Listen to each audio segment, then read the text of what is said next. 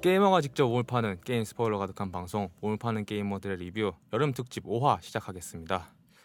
어, 제 목소리가 달라졌을 거예요. 예, 지금 저희가 녹음하고 있는 곳은 팟빵 스튜디오입니다. 어, 지금 스튜디오에는 레비아탄님께서 같이 계시고요. 어, 스카이프로 지금 에른스트님께서 참여하고 계십니다. 어, 각자 간단하게 자기소개부터 해주시죠.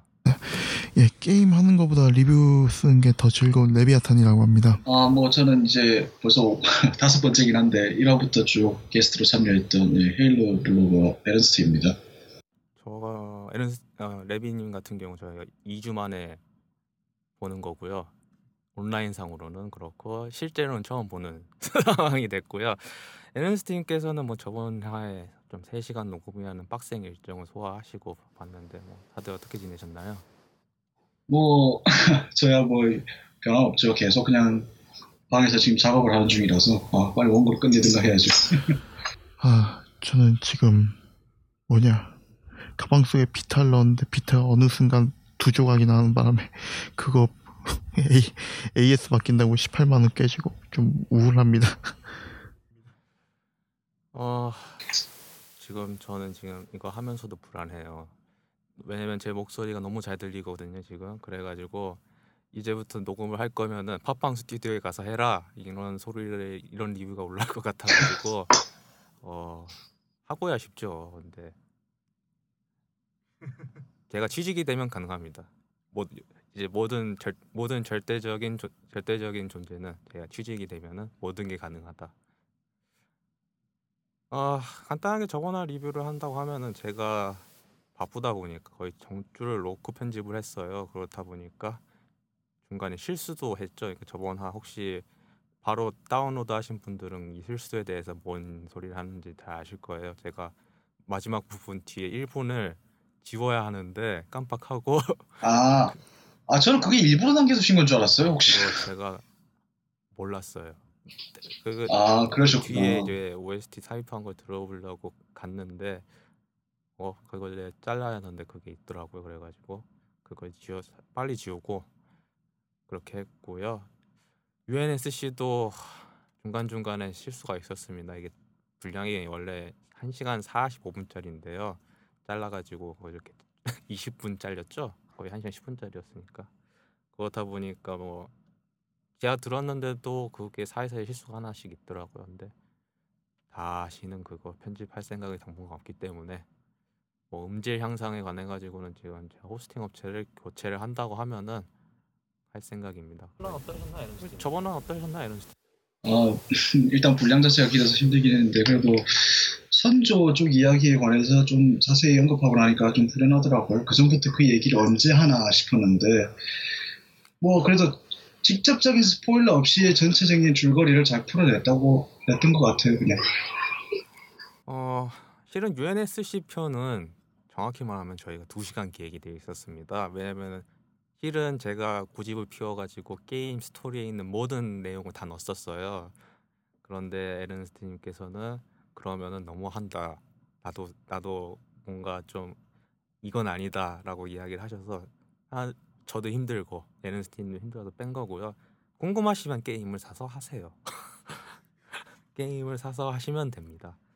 아 질문이 있으니까 저희가 이제 질문 총정리를 한다고 저번에 이야기를 했는데요.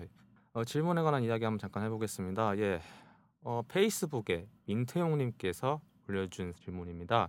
어, 질문이라고 하면 전 설, 설정인데요. 헤일로 리치 행성의 함락이라는 소설이 헤일로 리치가 발매되면서 설정이 구멍이 생기게 된 것이 아닌가 이 정도는 아니더라도 좀 난해한 감이 있는데 이 부분을 직접 번역하신 에른스트님의 입장이나 바뀌어버린 설정에 대한 설명을 좀 해주셨으면 감사할 것 같습니다. 라고 페이스북에 올려주셨어요. 어, 결론부터 말하자면 설정 문제는 현재 와서 다 메꿔졌습니다. 어, 헤일로 리치 Legendary Edition에 들어있던 헬시 박사의 일지를 통해서 일단 번지 측에서 굵직한 문제는 다 해결한 상태였죠. 게다가 그 헬시 박사의 일지를 글을 적은 사람이 바로 리치 행성 함락 소설을 썼던 에릭 나일런드 그 소설가였고요.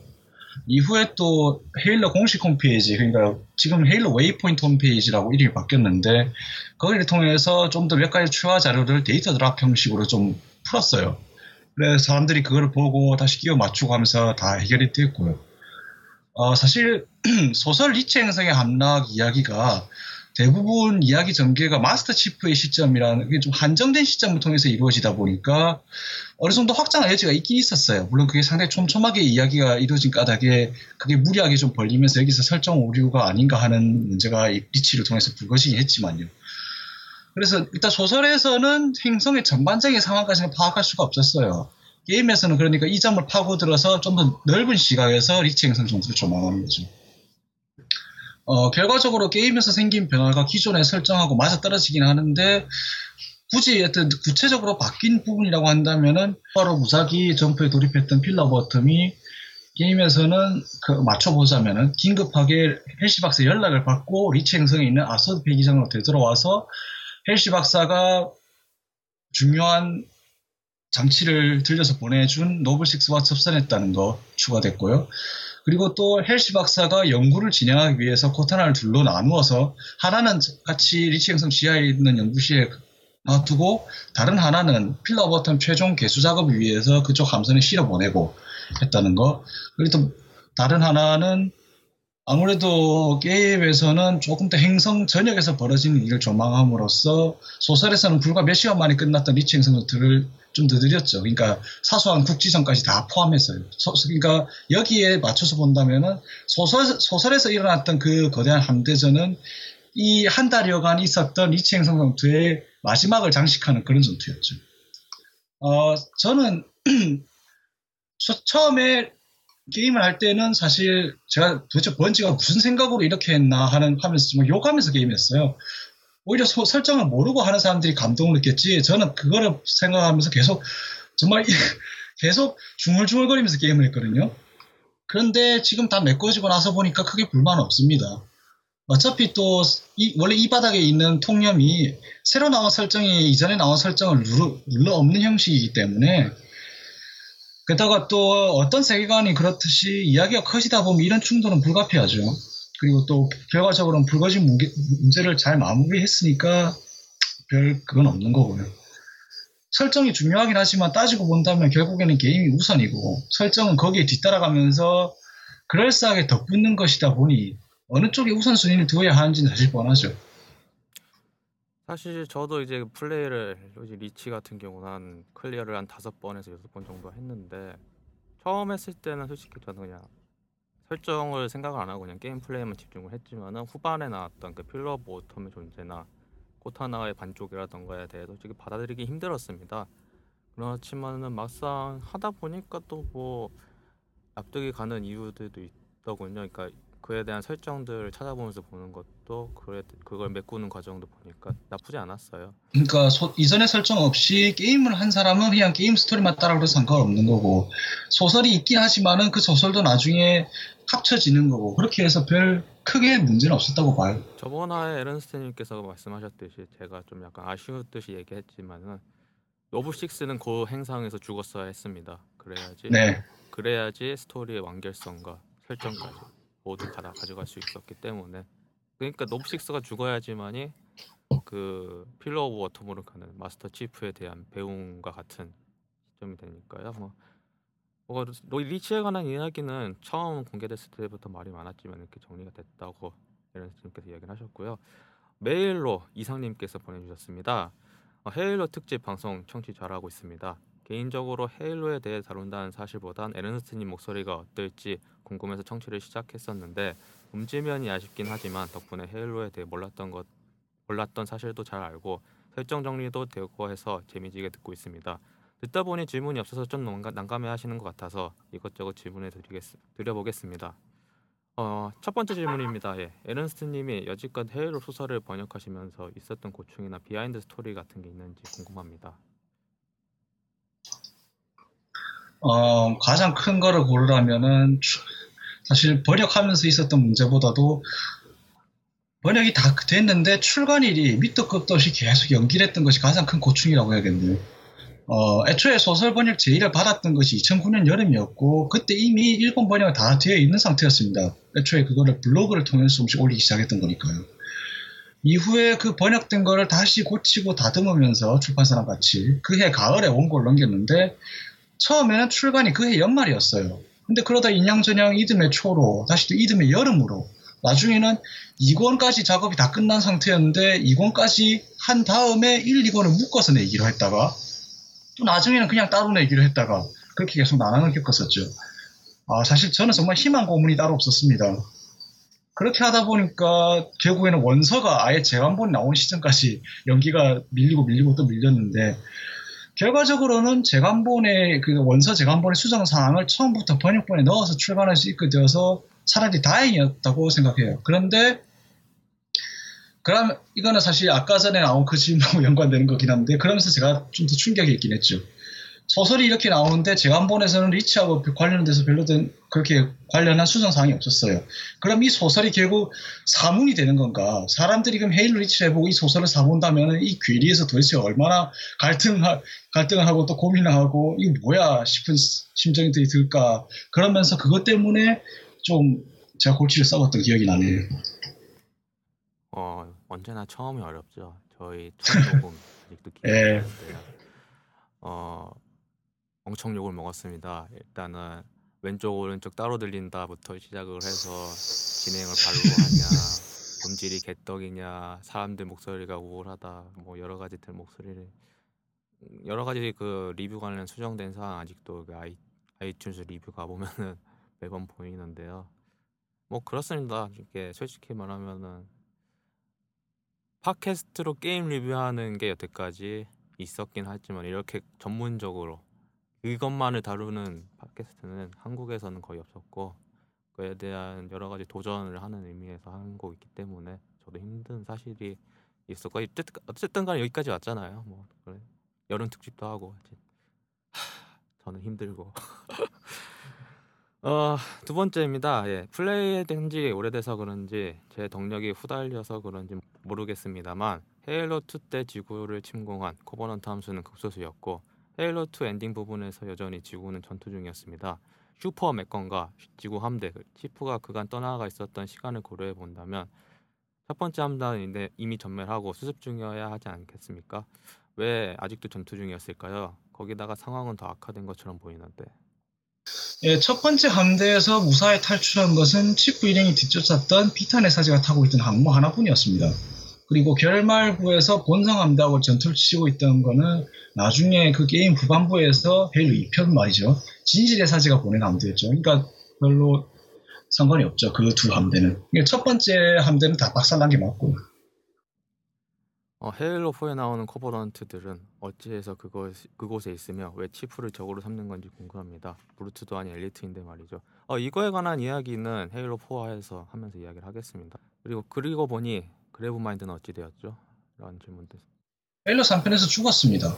어, 치프가 묘한선 상태의 헤일로를 가동시켰다가 결국 헤일로가 파괴됐고 그 여파로 아크도 손상되면서요. 하지만 그 아크가 아직 어떻게 되었는지는 정확하게 알려진 바가 없고 또 지난 E3 트레일러에서 나왔던 헤일로 차기작 영상에서 그 배경이 지금 아크일지도 모른다는 이야기가 나오면서 또 차기작에서는 이 그레이브 마인드가 어떻게 될지 모릅니다. 아니면 새로 생겨난 그레이브 마인드가 나올지 또 누가 알겠습니까? 어, 그거는 이제 플러드의 극악한 바퀴벌레 같은 생존력에 대해서 이야기를 해야 하니까요. 어 이건 저번에 잠깐 이야기한 것 같은데요. 이제 앞으로 번역인 헤일로 시리즈는 무엇이었고 확정된 것은 무엇이냐는지 궁금합니다. 확정은 없고 예정만 있습니다. 현재 작업 중인 게 선조 3부작 제3권 슬렌티움인데 그거는 뭐 그걸 확정이라고 친다면 그 이외에 다른 소설이라면은 일단 가장 그 다음 타자가 될 가능성이 높은 게 오닉스의 유령이겠네요. 그러니까 출간 순서대로라면 소설 4권에 해당하는 그 다음부터는 아마 원서 출간 순서대로 하베스트 행성 전투, 콜 교전 수칙 뭐 그런 순으로 마지막 질문입니다. UNSC 병사들은 어떻게 코버넌트 장비들을 그렇게 능숙하게 다룰까요? 인터페이스 환경 설정에 영문 전환이 있는 걸까요? 특히 존슨이 스캐럽을 모는 장면에서 충격을 먹으셨다고 질문이 왔네요. 어, 그냥 뭐 게임이니까 넘어가는 부분이겠죠. 소설에서 가끔씩 어, 인간 병사들이 코버넌트 장비를 주워 쓰기도 하는데 게임에서 묘사되는 모습이라면 그냥 게임이니 그 게임이라서 그러려니 하고 넘어가는 게 속편할 겁니다. 뭐 여기서 제가 추가 질문을 하고 싶은 게 하나가 있다고 하면은 예. 그러니까 헤일로 리치부터는 이제 영어를 쓰는 그 코버넌트 병사가 없어졌잖아요 거의 그러면은 거기에 있는 그렇죠. 엘리트들은 이제 영어를 공부를 했나 그런 그런 게 궁금한 솔직히 좀 소설에서는 잠깐 그런 게 나와요. 그러니까 일단 기본적으로 UNSC 병사들이 코버넌트의 말을 알아듣는 거는 그 전투복의 그 마스터 치프도 그렇고 헬시 박사도 헬시 박사 같은 경우는 자기가 쓰고 있는 안경에 번역기가 달려 있고 마스터 치프가 입고 있는 묠니르 전투복에는 자체 소프트웨어가 번역 소프트웨어가 있어요. 나머지 해병들이 그 말을 알아듣는다면 그 해병 전투복에도 비슷한 게 있을 테고요. 그런데 아까 말했던 그 스톰 코버넌트가 어떻게 결성되었는가 하는 이야기를 다룬 소설에서 그런 얘기가 잠깐 나와요. 엘리트가 인간 말을 써요, 그냥. 그러니까 기본적으로 서로 서로 말을 아는 사이는 아니에요. 지금까지 굳이 우리가 알아들 수 있었던 거를 굳이 설정에 또 끼워 맞추자면은 전투복에 있는 번역기를 통해서 우리가 알아들을 수 있었던 거죠. 그러니까 아비터 같은 경우는 그냥 거의 장식용 갑옷이잖아요. 그렇죠. 근데 그거를 영어를 말할 수 있다는 건 사실은 자기가 영어를 공부를 해서 치프한테 이야기를 한다 그렇게 참고로 또 설정상 그 헤일러에 나오는 그런트들은 두 가지 이상의 인간 언어에 융통하거든요. 아마 영어도 하겠죠. 어, 뭐 고위 종교지까지 올라갈 수도 있으니까요. 열심히 하면은 물론 열심히 못하면 이제 술탄 들고 돌격을 해야지만은 대부분이 열심히 아. 하겠죠. 예, 뭐 열심히 해야죠. 자, 여기까지 간단한 질문 사항 저희가 한번 정리를 해봤습니다. 이제 앞으로에 대한 이야기, 헤일로 4와 그리고 헤일로 4 그리고 앞으로 헤일로에 대한 이야기 그리고 마지막인 왜 헤일로 특집을 했나 그에 대해서 이야기를 해보죠. 어, 헤일로 4에 대한 간단한 스토리 제가 잠깐 이야기를 해보겠습니다. 아, 헤일로 4는 343 인더스트리의 검증작으로서 앞으로 어떻게 헤일로 프랜차이즈를 이끌어갈 것인가에 대한 그것을 증명한 게임입니다. 전편인 3편부터 이제 시간이 4년 정도 지났습니다. 정확히 4년 지난 건 맞죠? 이제 3편이 나왔을 때랑 시간이 동등하니까 3편이 2553년에 끝났고 4편이 지금 시작하는 게 2557년이니까 그- 뭐 맞죠. 타임라인 말고요. 헤일로 서- 헤일로 타임라인 네. 말고 헤일로 3가 발매된 네. 시점하고 아 헤일로 3가 2007년, 헤일로 4가 2012년이니까 5년에서 4년 정도 약간 오차가 있긴 하네. 5년이죠. 어, 아직도 반토막난 여명호에서 이제 냉동 수면 중인 치프는 코타나에 의해서 깨어나고 어, 이제 갑작스러운 커버넌트의 급습에 대응을 합니다.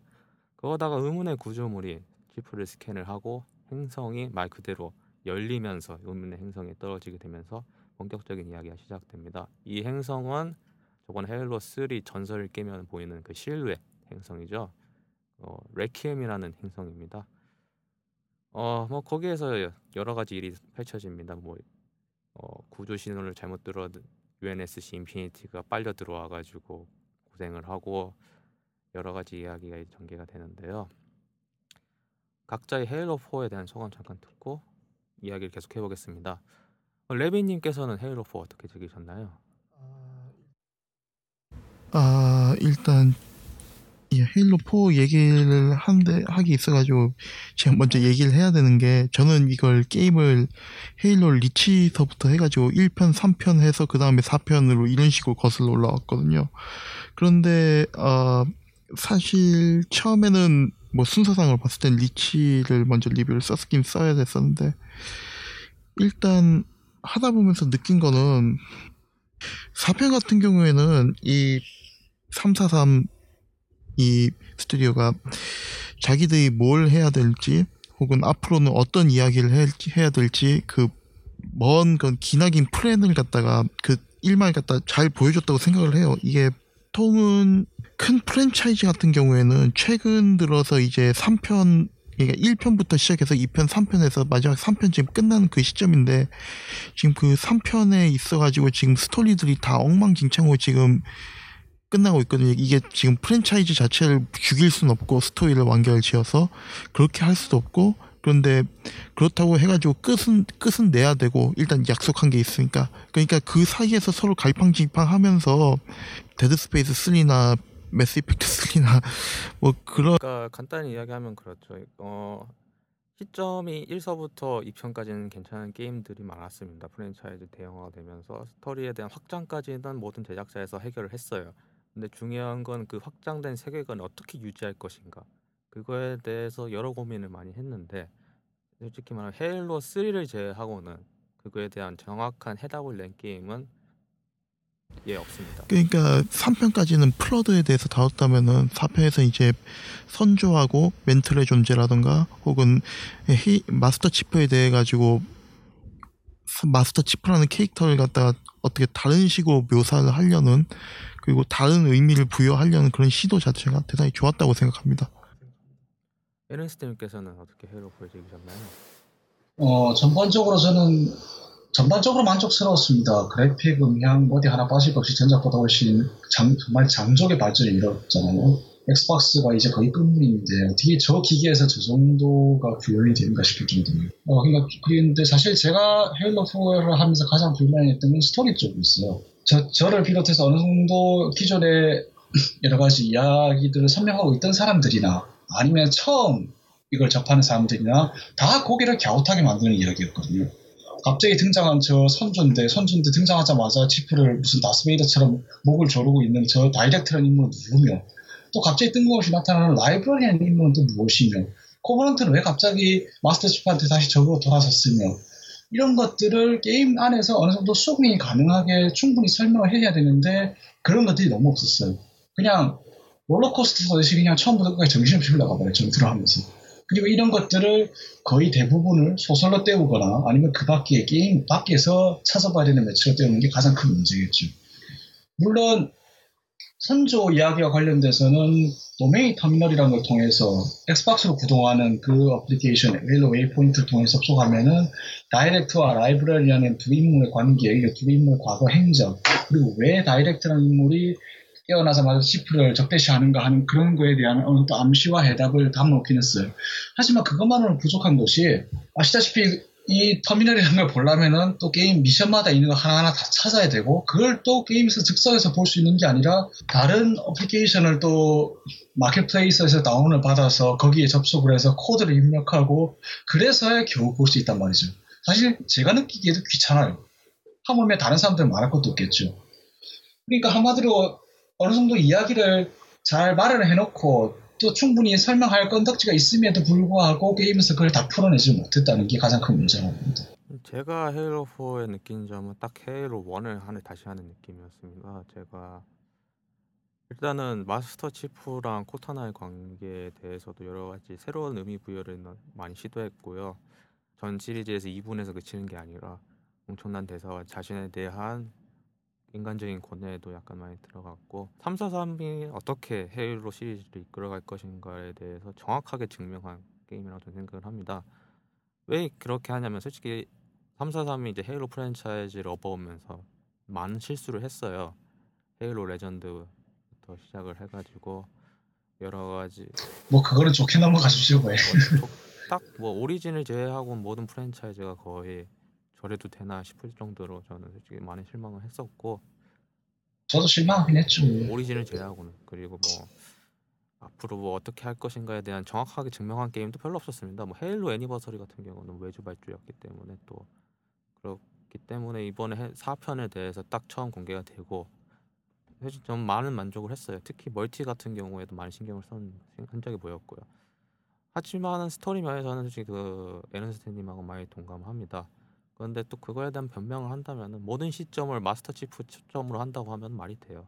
왜냐면은 마스터 치프는 행성에 그냥 의문하게 떨어졌는데 갑자기 날 목 조른 저놈은 난 뭐냐 뭐 그리고 갑자기 라이브러리안이라는 존재도 갑자기 나타나고. 모든 게 어떻게 보면 순식간에 샥샥 지나가지만은 이거에 대해서 있었다. 그때 간단하게 이야기 궁금하면 찾아보던가 그렇게 이야기를 하고 아니면 더 자세한 설명이 있을 거니까 한번 네가 찾아봐. 궁금하면 뭐 그렇게 해가지고 플레이 타임도 솔직히 헤일로 4 같은 경우 상당히 길어요. 그렇다 보니까 그에 대해 가지고 더 추가로 이야기를 안 한 이유도 더 늘어가봤자 지루해질 수밖에 없으니까 그렇게 간단하게 정리한 것 같아요 제 생각에는. 하지만은 제 설정을 좋아하시고 아니면 신규 유저들 에 대해 진짜 불친절한 게임이라고도 이야기할 수 있는 그런 게임이라고 생각을 합니다. 어, 이제 본격적으로 이야기를 시작을 해보죠. 이제 343 인더스트리가 이제 헤일로 프랜차이즈를 업어오면서 시작되는 여러 가지 이야기 아 진짜 이 번역 진짜 누가 했는지 이해는 안 되지만 재생자 누가 했는지 모르지만 계승자 3부 예. 아 정말 저는 게임 패키지를 딱 받아든 순간 뒤에 뒤를 뒤에 이렇게 돌리면은 게임 설명이 있잖아요. 재생자의 이야기가 시작된다. 게임 하기 시작 전부터 정말 김새더라고요. 그 말 듣고. 저희는 계승자 3부작 대해서 이야기했습니다. 3부작이라고 하지만은 어 솔직히 이게 3부작이라고 이야기할 수 없는 게 요즘 numbering 타이틀이 숫자를 빼려는 노력을 하고 있어요. 이제 스토리 그러니까 더 늘릴 수 있는 이야기 이제 숫자를 붙이면은 그게 고정이 되다 보니까 뭐 뒤에 이제 부제를 붙이는 식으로 가려는 것 같은데 이번에 헤일로 4에 대해서는 이제 치프에 대한 대사가 상당히 늘어났습니다. 어떻게 보면 이제 치프의 위치가 약간 바뀌었어요. 예전에 3, 1, 2, 3편 같은 경우는 인류의 영웅, 인류를 구원하는 구원자 그런 위치에 서 있었죠. 음, 하지만 헤일로 4편부터는 그 위치 약간 변경이 됩니다. 라이벌리에 대한 대사와 그리고 헬시 박사에 대한 대사를 통해서 알 수 있듯이 우리가 가야 할 인류의 새로운 모델 그런 모델로 설정이 됐어요. 이번 같은 경우는 그러면서 이제 자신이 계승자 이 선주에 대한 계승자라는 위치에서 당당하게 어깨를 필 수 있는 위치에 설 수 있는 그런 시련을 당합니다. 그리고 같은 존재 이제 코타나 같은 경우도 이제 장편에서 잠깐 이야기했듯이 AI의 수명은 짧습니다. 왜냐면은 그것이 넘으면은 이제 동물주보다 자기가 더 위에 있다는 생각을 하기 때문에 슬슬 뭔가 좀 이상하게 변해요. 여기에서 이제 그 붕괴되가는 과정도 상당히 잘 묘사했다고 저는 생각을 하고요. 뭐 마지막 부분 짠하긴 하죠. 좀 약간 그거를 코믹하게 이야기하시는 분도 있지만은 어, 전 괜찮았습니다. 어쨌든 오히려 그냥 그 컨셉 기계 같은 인간, 인간 같은 AI에 대해서 잘 표현했던 작품이라고 생각을 하고요. 어 이제 그 외부에 대한 이야기를 막 헤일로 포함해서 음, 외부에서 이야기 진행됐던 이야기를 잠깐 이야기를 해보죠. 먼저 헬시 박사와 이제 해군 정보국에 대한 관계부터 이야기를 해보죠. 헬시 박사가 아마 이번에 새로운 3부작이 시작되면서 가장 제일 아니 어떻게 보면 치프 이상으로 고생한 인물일 겁니다. 아시다시피 그리고 이전에 이미 설명을 몇 차례 했듯이 헬시 박사는 스파르탄 프로젝트의 어머니이자 그리고 마스터 치프를 비롯한 여러 현역에 뛰고 있던 스파르탄 대원들한테 정말 거의 어머니나 마찬가지 그런 존재입니다. 그런데 또 저때 말했다시피 이 프로젝트의 양성 과정에서 굉장히 비인도적인 행위가 자행되었기 때문에 이든 다섯 명의 여섯 살짜리 아이들을 부모의 품에서 납치해서 군사훈련에 강제 징집 동원하는 그런 일 그리고 위험 위험한 단계에 있는 그런 신체 강화 수술을 받게 해서 반수 이상을 불구로 만들거나 죽게 만든 그런 일. 하여튼 그냥 일반적인 그리고 상식적인 시점에서 봤을 때 정말 이거는 그냥 정신 나갔다고 할, 밖에 할 수 없는 그런 짓이 여러 번 있었어요 그 과정에서. 하지만 지금까지는 그래도 결과가 있었기 때문에 그 결과물이 전쟁의 세금 공을 세우고 인류의 멸망을 조금이라도 막, 저 막지는 못하더라도 최소한 늦춰주고 있었단 말이죠. 그래서 그게 어느 정도 정당화되는 감이 있었고 게다가 그때까지만 해도 스파르탄 프로젝트가 대중에 완전히 공개되지 않았고 그것도 해군 정보국 내부에 있는 소수의 인물들만 진상을 알고 있었거든요. 근데 항상 그렇다시피 이제 전쟁이 끝나고 상황 이제 뒤처리를 해야 되는 과정에서 헬시 박사가 해군 정보국의 희생양으로 지목됩니다. 애초에 헬시 박사는 해군 정보국 소속도 아니고 프로젝트를 하는 내내 그냥 민간 고문으로만 있었어요. 그러니까 꼬리를 쳐버리기에는 더없이 적합한 대상이 바로 헬시 박사였던 거죠. 그러면서 이제 지금까지 있었던 여러 가지 일, 어, 아이들 납치하라고 지시했던 거, 그리고 아이들 납치한 빈자리에 정보국도 모르게 괜히 클론 복제 인간들을 넣어서 부, 그 부모들의 아, 부모들을 배로 가슴 아프게 만들고 괜히 낭비했다는 거 등등등 여러 가지 죄목을 들어서 체포를 합니다. 그리고 가장 결정적인 죄목은 소설에서 스파르탄 대원 캐리를 납치해서 데려갔다 그 그게 가장 이유가 크겠죠.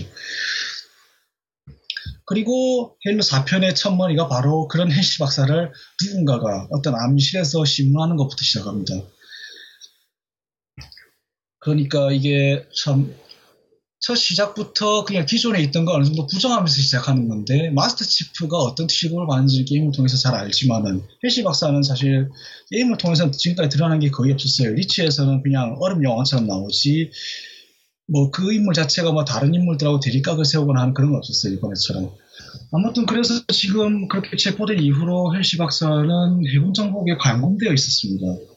감금된 상태 하지만 감금이 되어 있고 사실상 처분을 기다리고 있는 그런 상황임에도 헬시 박사가 선조 기술에 거의 선조 기술에 관해서 헬시 박사만큼 UNS에서 많이 아는 사람이 없었어요. 게다가 시대의 지성이기도 하고. 그렇기 때문에 어떻게 함부로 하지는 못하고 대신 감금시켜 놓은 채로 연구를 시키죠. 스파르탄 옵스에서 아마 그런 대사를 잠깐 했을 겁니다. 그 맨 처음에 그 선조 유, 레퀴엠에서 발견한 선조 유물 조사 때문에 헬시 박사를 불러들이면서 헬시 박사가 라스키 함장한테 내가 만든 함선을 수갑 찬 채로 돌아다니지 않겠다고. 그러니까 소설에서 잠깐 나오는데 감금당한 채로 그 안에서 인피니, 인피니티 건조에 일조하고 있었던 거죠. 그에 대한 묘사는 그 갑자기 인피니티에 대한 위기 상황에 닥쳤을 때 자기 스스로 그에 대한 그 해결을 했던 거를 잘 묘사를 해줬죠. 엔진실로 가가지고. 네, 그렇죠. 아무튼 결국 스파르탄 옵스 끝에서 헬시 박사 상의 파국으로 이야기가 흘러가긴 하지만 아무튼 헬시 박사 해군 정보국의 관계는 상당히 껄끄러운 상태입니다. 해군 정보국에서 헬시 박사를 맘 같아서 죽이고 싶지만 함부로 죽일 수 없어서 그동안 묶어두고 있었던 존재 정도인데 물론 이것도 스파르탄 옵스에 가서는 헬시 박사가 사고 쳤다는 걸 알고 과거 헬시 박사를 감금시켰던 그 임무의 후, 후계자인 그 제독이 헬시 박사 아예 사형시키라고 명령을 했었죠. 뭐 실은 그 제독 입장에서도 솔직히 원수 같은 존재일 거예요. 자기가 이렇게 아, 그 얘기를 예 안 했었는데 사실 그 오스만 제독이 과거에 어, 스파르탄 2 양성 계획의 탈락자였습니다. 불구가 돼서 탈락했었죠. 그러다가 나중에 재활 훈련을 거쳐서 멀쩡하게 다시 돌아와서 해군 정보국에 배치돼서 지금 이 제독 자리까지 올라서 하여튼 엄청나게 출세한 인물인데 헬시 박사한테 좋은 감정이 있을 이유가 전혀 없죠. 그렇죠. 어, 뭐 레비님께서는 솔직히 헤일로 4 하시면서 이제 게임 상으로만 접했을 핼시 박사에 대해서 어떻게 생각을 하셨나요? 뭐 아 이렇게 처음에 그 얘기를 했을 때 첫인상이 아 이게 작정하고 아예 다른 방향으로 그러니까 앞에 번지 삼부작하고 다른 방향으로 나가려고 하는구나. 이게 처음에 저는 Anniversary 그러니까 1편을 Anniversary 버전으로 했거든요. 근데 그리고 1편하고 3편하고 그리고 리치 intro를 보면은 이게 그 각각 그 작품이 어떤 분위기를 보여주는지 그걸 갖다 탐축적으로 보여줘요. 그 게임 각각이. 근데 4편 같은 경우에는 처음에 헬시 박사 수갑 차고 나오는 것부터 나오니까 상당히 좀 신선하더라고요. 신선하면서 동시에 이제 그 해군 정보국이 스파르탄 2를 되게 비인간적이고 그리고 뭐라 그랬다 PTSD에 사로잡힌 그런 캐릭터로 묘사하지 않았었나요? 그러니까 앞에서 말했던 기계 같은 인간이라고 약간 비유적으로 이야기를 했죠. 직설적으로 이야기를 했지만 그러니까 이제 어떻게 보면은 이제 마스터 치프에 대한 대단한 디스긴 한데 근데 그런 존재가 그러니까 그런 마스터 치프가 어떻게 해서 이제 사편이 그런 어떤 멘트를 계승하는 존재로서 그러니까 선조의 의지를 계승하는 존재로서 그런 계승자를 얘기를 하는 건데 그런 어떻게 망가진 그 인간이 그러니까 해군 정보국 그 인물 그 인사의 표현에 따르면 망가진 인간이 어떻게 그런 멘트를 갖다 받을 수 있는가 그런 걸 갖다가 잘 표현했다고 저는 생각을 해요. 어, 뭐 지금 헬시 박사의 상태는 그야말로 자기가 갖고 있는 최고의 무기인 두뇌를 갖고 뭔 짓을 저질지 모르는 상태입니다. 진짜 걸어다니는 시한폭탄 같은 상태죠. 뭐 간단한 그에 대한 묘사는 이제 어, 말로인가 아니면 어떻게든 키워드를 통해 가지고 롤랜드를 역해킹해서 꼭두각시로 만들죠. 그 인피니티 사, 함내에 있는 AI 총괄하는 AI 물론 롤랜드 스스로 그거를 깨고 나오긴 하지만은 그것뿐만 아니라 그 수많은 엄청난 지식들 때문에 이제 걸어다니는 시한 폭탄이 돼버렸는데요. 그거에 대한 이야기는 헤일로 5에 대해서 어떻게 풀지에 대해서 많은 팬들이 기대되는 사실입니다. 왜냐면은 진짜 인정사정 볼 것 없이 해군 정보국을 칠 수 있는 상태거든요. 그거에 대한 이야기는 이제 현재 커버넌트의 상황에 대해서 이야기를 잠깐 해보겠습니다. 중간에 껴있는 불쌍한 아비터에 대한 이야기겠네요. 어, 아직 이 코버넌트의 그 이후 상황을 다루는 소설이 아직 완결이 안 났어요. 킬로 3, 킬로 5 3부작이죠. 이제 내년에 3권이 결말이 나는데 상태가 그렇게 좋지가 못해요. 말씀하셨다시피 예. 그 코버넌트 내부에도 인간과 이제 적대 관계를 청산해야 된다고 보는 쪽이 있죠. 아비터처럼. 근데 다른 한쪽에서는 아 그딴 거 없다. 그놈들은 여전히 적이다. 그렇게 보는 게 바로 이번 헤일로 4에서 봤던 것 같은 스톰 코버넌트 쪽이고요. 근데 이 둘이 화합이 안 돼요. 그래서 나중에 결국 그 상헬리, 그러니까 이 커버넌트의 주축이 결국 다 상헬리죠.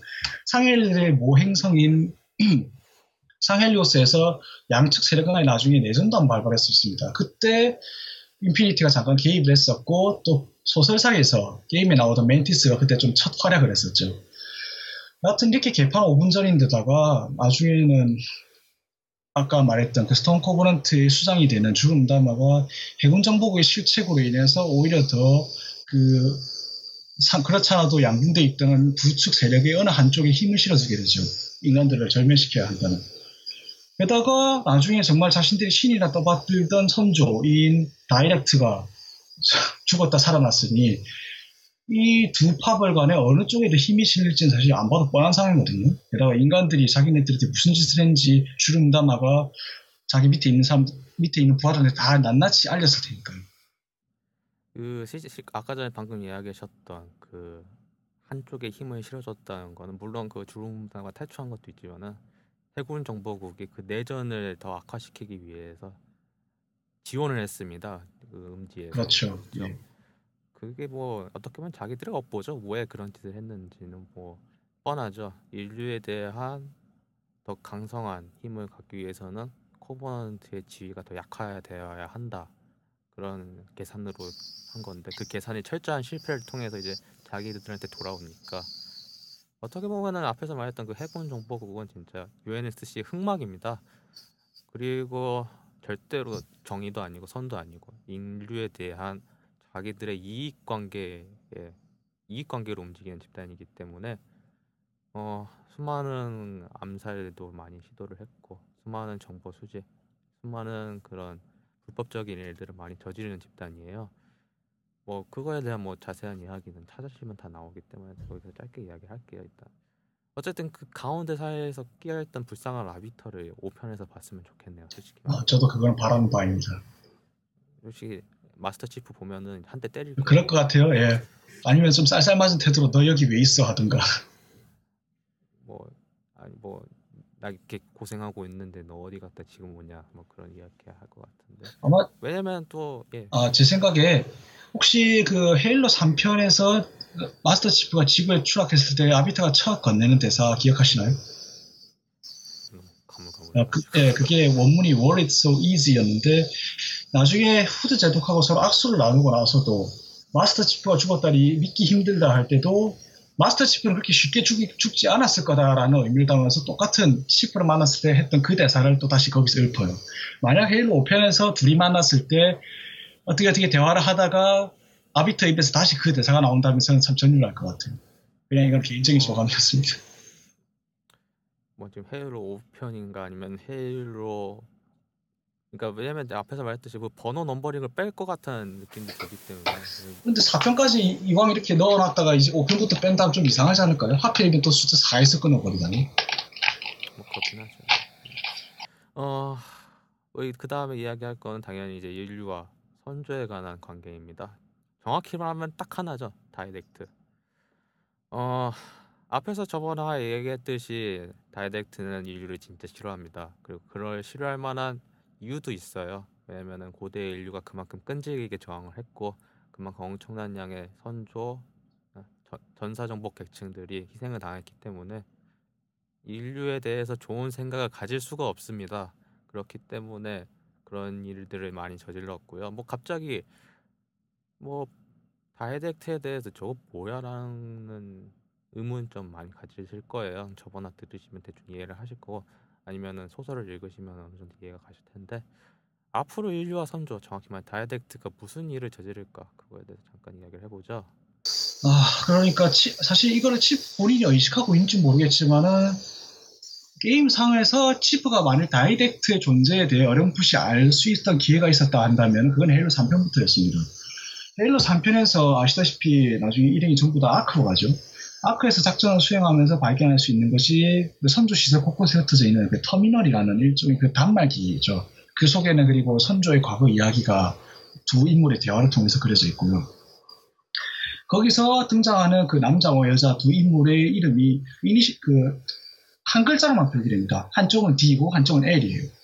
이게 어느 이게 각각 이게 뭘 의미하는지는 이제 와서 너무나 뻔하지만은 어쨌든 그 대화를 마, 만약 플레이어만 읽은 것이 아니라 마스터 치프도 알고 있고 또 코타나도 그것을 알고 있다면은 헤일로 4편에서 그 다이댁트란 인물을 맞닥뜨렸을 때 그 둘이 그렇게까지 충격적으로 받아들이지 않는 건 이해할 수 있어요. 그런데 뭐 user들은 그렇지 못하다는 게 가장 큰 문제겠죠. 아무튼 다이댁트가 볼 때 마스터 치프는 어쨌든 수많은 그 과거의 자신들한테 그렇게 막대한 피해를 입혔고 무엇보다도 자기 자식들을 다 죽였던 그 가증스럽게 짝이 없는 인간의 후손이자 아직도 자신들의 분수를 모르고 은하계를 설치는 그런 도당의 그냥 그 한 전사로 비쳤을 겁니다.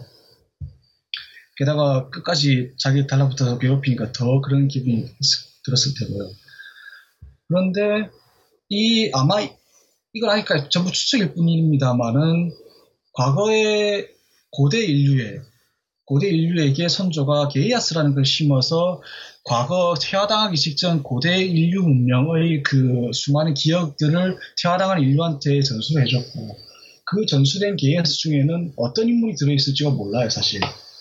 그, 그렇기 때문에 아마 다 이건 일단 추측 연장선상에 있는 얘기긴 합니다만은 다이렉트는 아마 마스터 치프가 어떤 게이아스를 물려받았을지 아니면 그냥 단순한 인물이 아닌 거를 일단 처음 봤을 때 알았을 거예요. 그렇지 않았더라면 굳이 그렇게 목 조르면서까지 거창하게 대사를 하고 자시고 할 것도 없었겠죠. 그냥 안 그랬더라면은 그냥 한 번에 죽이지 그냥 무슨 영화에 나온 삼류악당들처럼 죽일 수 있었는데 살려줬다가 나중에 또 뒤통수 맞고 또 죽일 수 있었는데 살려줬다가 뒤통수 맞고 그런 걸 반복하진 않았을 테니까요. 어 제가 느끼는 선, 인류와 선조에 대한 관계 정확히 말하면 다이렉트의 관계죠. 이번 작에서는 4편에서는 철저하게 적으로 나왔습니다만은 제 생각에 앞으로의 전개는 둘 중 하나입니다. 진짜 적이 될 것인가 아니면은 시험자의 입장에서 바라볼 것인가 네, 테스트를 하는 거죠. 정확히 말하면.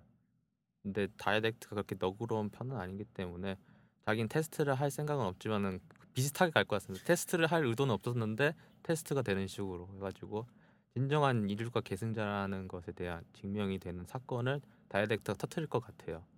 아마도 또 옆에서 라이브러리언 계속 어떤 식으로 좀 도와주겠죠. 사실 4편에서 라이브러리언이 진화를 촉진시킨다고 했는데 그게 정확하게 뭔지 아직 드러나지 않았어요.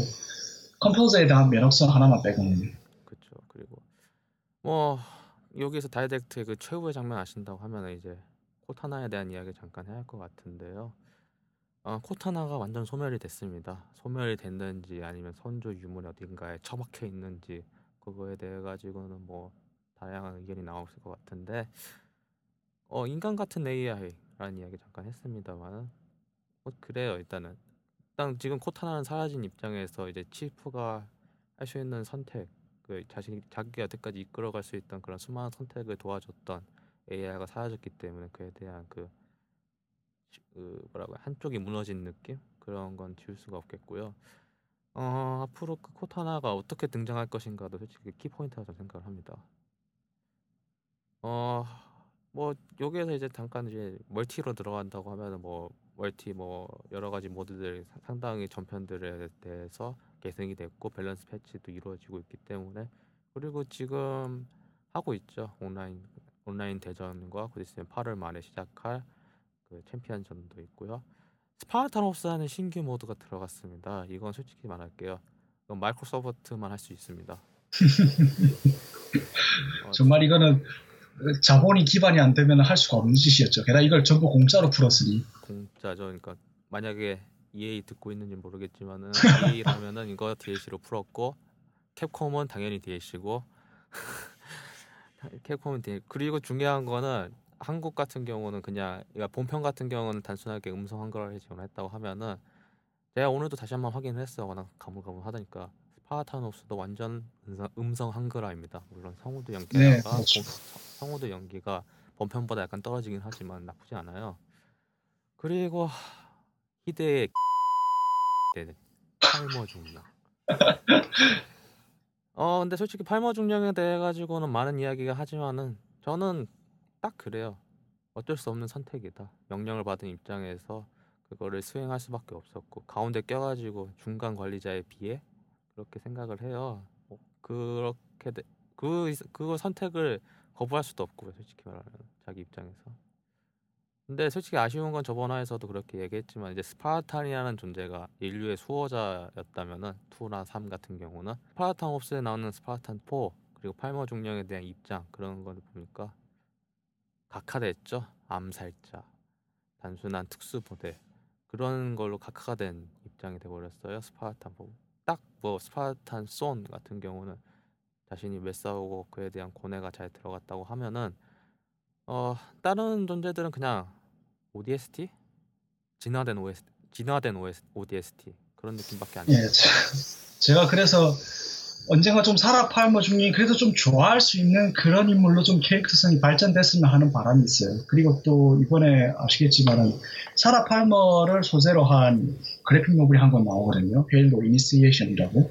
거기서는 팔머가 과거 ODST 시절이었던 때를 다루고 있어요. 그래서 아마 어떤 과정을 통해서 취- 그 스파르탄 4로 발탁되는 과정까지 그리겠죠. 근데 거기서 무슨 일이 있었는지 그리고 또 스파르탄 Ops에서 민간인을 암살할 수 없다고 말리는 그 대목에서 라스키 중령이 근데 그 사라는 그러잖아요. 이런 일이 처음도 아니라고 그렇죠. 아, 이게 원문이 this, this is my first rodeo라고 하는데 아마 그게 어쨌든 간에 그 로데오가 뭔지는 모르겠지만 아마 그 비슷한 이야기가 또 그래픽 노블에서 좀 다뤄지지 않을까 싶기도 하고 자기도 솔직히 이거에 관해 가지고 큰 고민을 했을 겁니다. 만약에 첫 번째가 아니라고 하면은 그에 대한 후속 이야기가 나오겠죠. 그에 대한 자기가 가졌던 그 아픔이나 그런 게 잘 표현이 됐을지는 모르겠습니다만 여하튼 간에 지금 팬들 입장에서는 팔머 중령은 아니 일단 처음에 등장했을 때부터 왠지 분위기가 너무 좀 까칠했어요 그냥 사람이 그쵸. 그러니까 솔직히 스파르타, 그러니까 본편 같은 경우는 그렇게 정확한 입장 표현을 안 했어요. 그리고 마스터 치프라는 전설적인 존재가 딱 하나 있고, 어 팔머 중령이 들어갈 틈은 별로 없었죠. 근데 스파르탄 Ops 같은 경우는 마스터 치프가 빠지고 그에 대한 이야기가 전개가 되기 때문에 좀 그렇습니다. 그러니까 뭐 아픔이 있긴 하지만은 그에 대해서 이제 앞으로 팔머 중령이 또 상당한 많은 표현, 많은 위치를 차지할 것 같아요. 왜냐면은 스파르탄 4 총 사령관 현장 지휘관 중 한 명이잖아요 지금 인피니티 내에서 그리고 인티, 인피니티는 앞으로 어, 앞으로 스토리를 전개하는 때 스토리를 전개하면서 상당한 위치를 차지할 함선이 될 것 같고 뭐 그만한 위치잖아요. 함재기가 함재기가 호위함으로 뽑아져 나오는 예예 어마어마하죠. 함재기 호- 호위함을 뽑아고 불과 몇 년 전만 해도 코버넌트 함선하고 1대1 할 수 있는 함선이 없었어요 UNSC 내에서는. 근데 첫 등장부터 충격적으로 충격적으로 그냥 코버넌트 함선을 반쪽 내는 그런 위업을 달성을 해주셨는데 앞으로 더 많은 그게 엄청 크죠? 엄청 길던데 아. 어떤 거 말씀하시는 거예요? 인피니티 직경이 얼마나 인피니티가 거의 6km쯤 인 걸로 알고 거의 날아다니는 날아다니는 고층 빌딩 중요한 건 반중력도 가능합니다 그게 중요한 거죠 네 어 왜냐면은. 여태까지 UNSC 함선에서 반중력이 가능한 함선은 호, 그 뿜어져 나오는 호위함만 호위함만 가능했기 때문에 엄청난 기술력 발달로 뭐 여러 가지 선조한테 숨차는 기술력의 총 집약체죠 어 뭐 간단하게 앞으로에 대한 전개도 이야기했고 스파르탄 없어 시즌 2 나올 때 되지 않았나요? 왜 이렇게 아무 이야기가 없어? 아, 모르겠어요. 지금 헤일로 5 이런 거로 많이 바쁜가 본데요, 343이. 애초에 시즌2가 있을지 없을지도 모르고. 그렇죠. 사실은 기대도 안 하긴 했는데 시즌 1인가 시즌 2인가에 대해서는 근데 슬슬 이야기가 나올 시점이 8월 말에 그 헤일로 페스티벌을 시작을 하죠. 그때 잠깐 이야기가 나왔으면 좋겠네요. 아 이제 앞으로에 대한 전개나 뭐 여러 가지 이야기 그리고 특집에 대해서 잠깐 이야기하면은 솔직히 가장 우려가 된 건 하나입니다. 성우에 대한 변화죠. 최근 사례로 이제 모션 캡처와 이제 연기하는 성우가 같게 하는 그런 사례들이 늘고 있습니다. 이제 대표적인 예가 어 메탈 기어 솔리드 5의 북미 스네이크 성우가 데이비드 헤이터에서 키퍼 서덜랜드로 바뀌었고요. 스프리, 스플린터 셀 블랙리스트 성우가 이제 마이클 아이언사이트에서 에릭 존슨이라는 배우로 교체가 됐습니다. 이번 헤일로 4에서 보여줬듯이 아, 다 아시는 분 아시겠지만 성우랑 그러니까 연기하는 배우 성우랑 그 모션 캡처하는 성우가 달라요. 근데 글쎄요. 제 생각에는 북미에서 만약에 이 시점 이렇게 대세를 따라가지고 성우를 교체한다. 욕 엄청 처먹을 건 당연하고요. 그에 대한 사례가 일본에서 있었죠. 일본 성우가 바뀌어가지고 후지산으로 아, 저도 그걸 비교를 해봤는데 오히려 바뀐 분이 원판의 원판 연기 목소리 톤하고 훨씬 비슷하더라고요. 그래서 저는 크게 불만이 없었어요. 그냥 그걸 참고하면서. 근데 이게 또 한국에서 일어난다 하면은 글쎄 어떻게 될지 잘 모르겠습니다. 이정구 씨 분의 마스터 치프에 대한 연기는 솔직히 전 괜찮다고 생각을 해요. 네. 뭐 이정구 씨 목소리 같은 경우 원판하고 비교해 본다면 나- 다르긴 하지만은 워낙에 또 성우 연기력 자체가 받쳐주기 때문에 상관없는 케이스죠. 근데 문제는 또 여러 가지가 있는데 이제 한국 성우계가 좁, 좁다 보니까 이제 다양한 연기를 할 수 있는 부분이 좀 적다고 또 전 생각을 해요. 그래가지고 여기서 이야기를 하면은 이제 코타나 성우, 헬시 박사 성우, 라이브러리안 성우가 같습니다. 영어 원판의 경우에는 헬시 박사, 리치 때부터 처음 등장했을 때부터 리, 헬시 박사의 성우는 코타나 성우를 맡았던 젠 테일러라는 성우분이 하셨습니다. 아마 아시는 분이 있을지 모르겠지만 이분이 미국판 마리오에서 피치 공주 성우로 맡았던 분이기도 하죠. 물론 이 두 인물이 같은 성우를 쓰는 거는 설정에 어느 정도 관심 있는 사람들이라면 대번에 눈치를 챌 수 있어요. 저번에 뭐 지난 화에서 뭐 몇 차례 얘기가 오가긴 했지만은 헬시 박사의 뇌를 복제해서 만든 게 바로 고타나거든요. 그래서 생긴 것도 비슷하고요.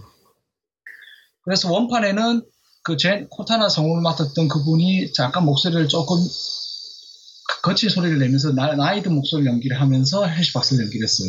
그리고 라이브러리라는 성우는 다른 사람이죠. 그런데 이상하게 국내 항상 그런 경우가 덜어 있었어요. 그러니까 해외 원판에서 2편에서 3편 오면서 성우가 바뀐 사람이 국내에서는 안 바뀌고 그대로인 사람을 국내에서는 바꾸고 이번에도 좀 그런 게 두드러졌죠. 아니 굳이 그대로 써도 되는 헬시 박사 성우를 리치에서 다른 사람을 썼고 이번에 똑같이 4편에서도 헬시 박사 성우를 그분이 했는데 문제는 거기까진 좋았는데 라이브러리안 성우를 돌렸었다는 거죠. 라이브러리안이 목소리가 그 헤일로 원판에서는 그 후반부 그 기승자 임무에서 후반부에서 나오고 그리고 안 나와요. 그리고 나중에 나오는 거는 스파르탄 옵스 정도에서였는데 제 아마 이건 제 생각이지만은 일단 헤일로 4 본편에서 헬시 박사는 대사가 앞부분 조금밖에 없고 또 라이브러리안도 대사가 정말 얼마 되지 않았기 때문에 그냥 그 인물을 돌려서 쓰리라는 심정이 들어요. 근데 그 문제는 이제 스파르탄 Ops가 나오면서 스파르탄 Ops의 헬시 박사가 주역으로 나오죠. 나중에는 라이브러리안까지 잠깐 만나죠. 그러면서 우려했던 일이 벌어진 거죠. 라이브러리안을 만나는 대목에서 헬시 박사 성우가 1인 2역을 하고 있어요.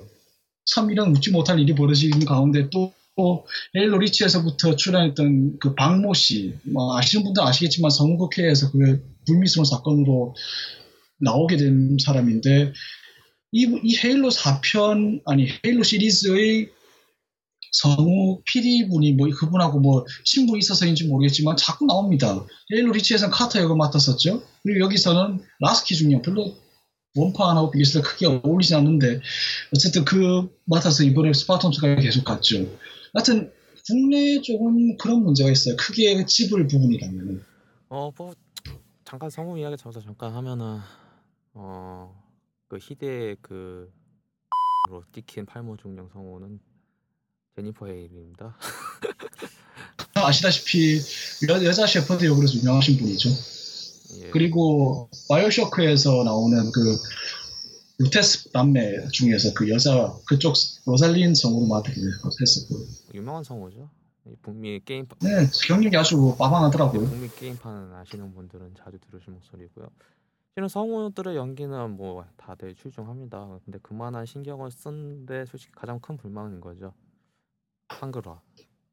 네 한글화가 정- 완벽하게 됐다고는 하지만은 그래요. 솔직히 국내에서 음성 한글화를 접할 수 있는 게임은 손에 꼽습니다. 일단은 최근에 블리자드 게임 그리고 벨브 게임들 있죠. 근데 벨브도 뭐 하프라이프 시리즈를 제외한다면 이제 다 음성 한글화나 이제 도타 2는 예 음성 한글화 시작을 했고, 그러니까 한마디로 말하면은 가뭄에 콩나듯이 나오고 있습니다. 그러니까 근데 그 뭐 자막 한글화 같은 경우도 뭐 가끔 많이 나온다고는 하지만은 음성 한글화는 이제 하는 곳이 없습니다. 근데 그의 희망의 빛으로 나온 게 바로 헤일로 시리즈이긴 한데 성우들의 연기나 그런 면에서는 앞에서 말했듯이 출중합니다만은 번역이 잘못되는 경우가 종종 있습니다. 앞에서 말했듯이 실은 설정 부분에서 뭐 약간 엇나가는 느낌이 있습니다. 몇 때까지 왜냐면은 에른스트님이 번역하신 소설이나 아니면 기타 설정들을 뒤져본 몇몇의 그 국내 골수 헤이로 유저들이 막상 그걸 접하는 순간 약간 그 괴리감 같은 게 있어요. 뭐 자기가 생각했던 그런 거랑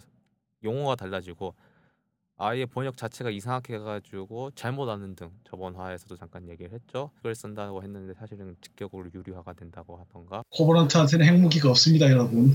지휘관이 한 명이 도망을 쳤는데 그 지휘관이 사실 도망간 게 아니라 계속 쫓아오고 있었던 그런 것도 있었는데 번역상에서 빠지다 보니까 갑자기 나타난 듣보잡 코버넌트가 캣을 저격해가지고 뭐야 저거 그런 생각을 하시는 분들도 있을 거고요.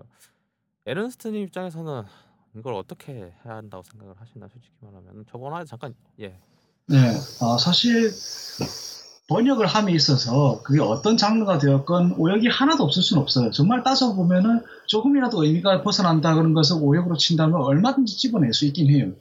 그런데 헤일로 시리즈는 항상 지금까지는 사실 번역 수준이 준수했어요. 1편은 언당한 부분이 좀 덜어 있었고 2편은 대체적으로 완벽했고 3편은 거의 그렇게까지 뭐 지적할 만한 부분은 잘 없었어요.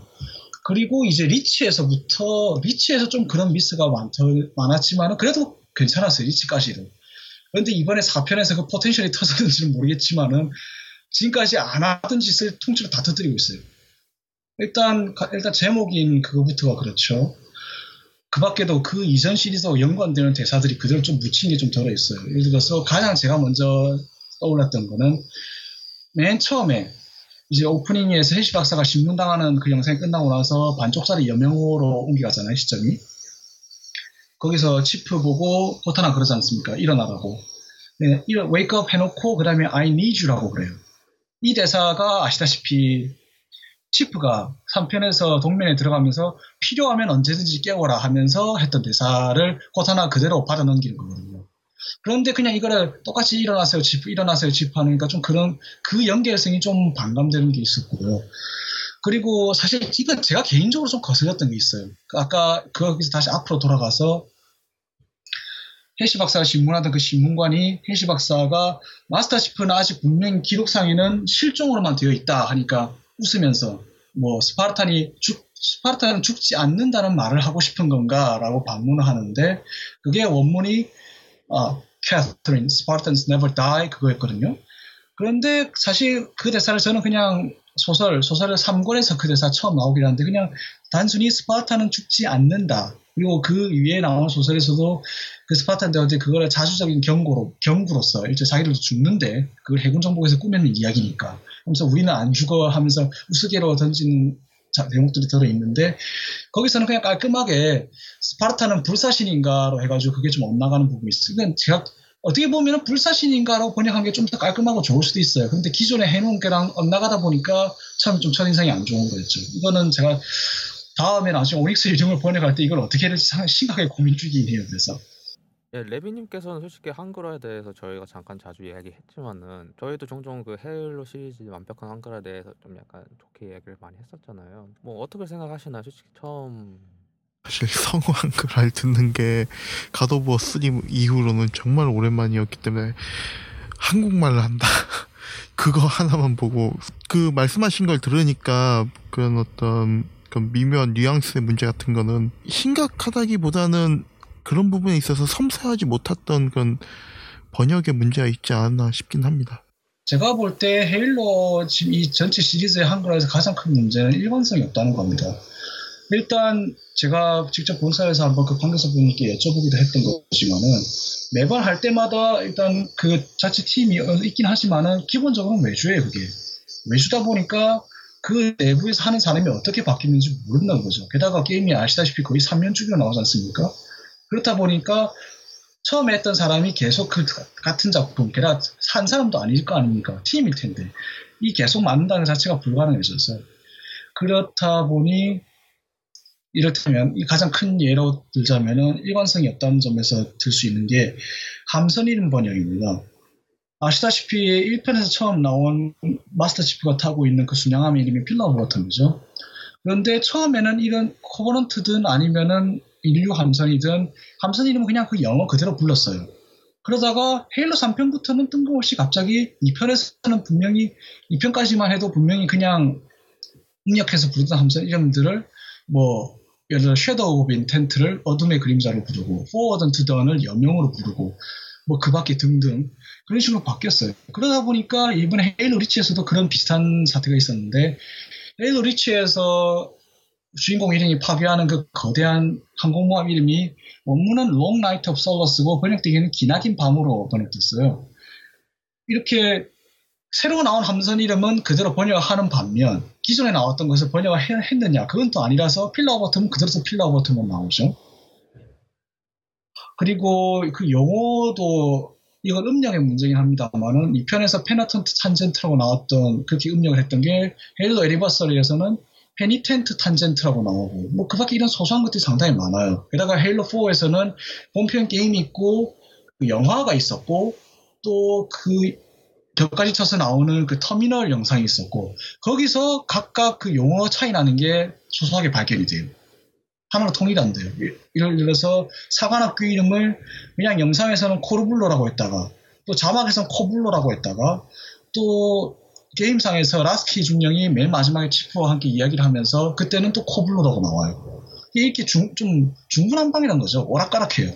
그리고 가장 큰 문제는 이제 새로 제목이 그렇다시피 계승자 3부작인데 이거를 재생으로 옮겨서 사람들이 일단 처음에 딱 그 제목을 듣는 순간 고개를 갸우뚱하게 만든다는 거죠. 그래서 제가 이거를 해본 분 몇 분한테 계속 이렇게 여쭙고 다녔어요. 뭐 출판사 쪽 분도 있고 아니면 다른 분들도 있고 했는데 다들 처음에 재생이란 말을 듣고 플레이 재생을 떠올렸다는 거예요. 뭐 당연한 귀결이겠지만 그 밖에도 그 계승자랑 관련해서 새로 새롭게 등장한 존재인 선조, 선조의 대사, 다이렉트의 대사 있지 않습니까? 맨 처음에 그 크립텀에서 일어나서 치프한테 하는 대사. 그런 첫 대사부터가 오역이에요, 사실. 그 이후에 하는 대사는 오역은 아니지만은 의역을 해야 되는 거를 직역을 해서 오히려 의미를 더 알 수 없게 만들어버린 것도 들어있고.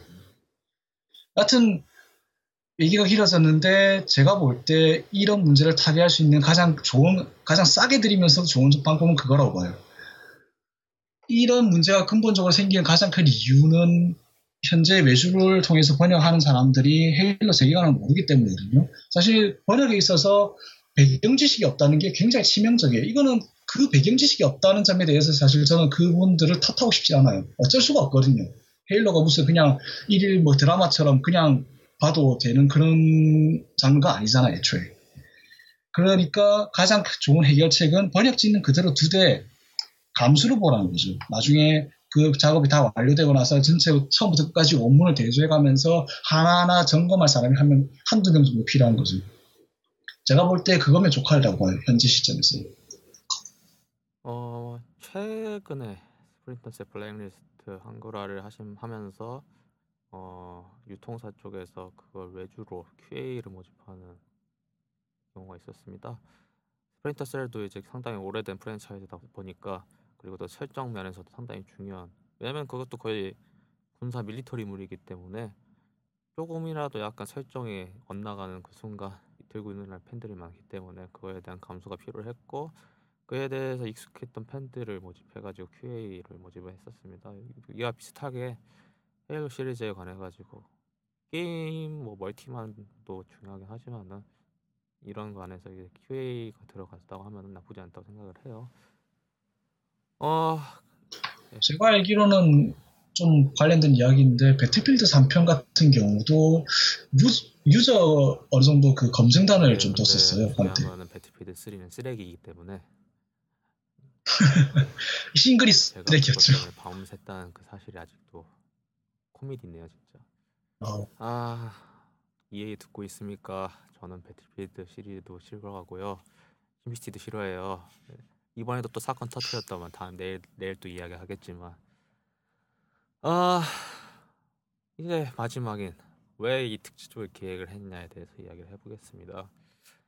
어 시작은 미약했어요. 헤일로 1에 대해서. 헤일로 1에 대한 특징은 뭐 엄청난 그래픽. 거기에서 더 추가로 이야기할 수 있는 게 저는 없다고 생각을 합니다. 그렇게까지 뭐 왜냐면 스토리에 대해 가지고도 뭐 특별한 것도 없었고요. 딱히 그 전에는.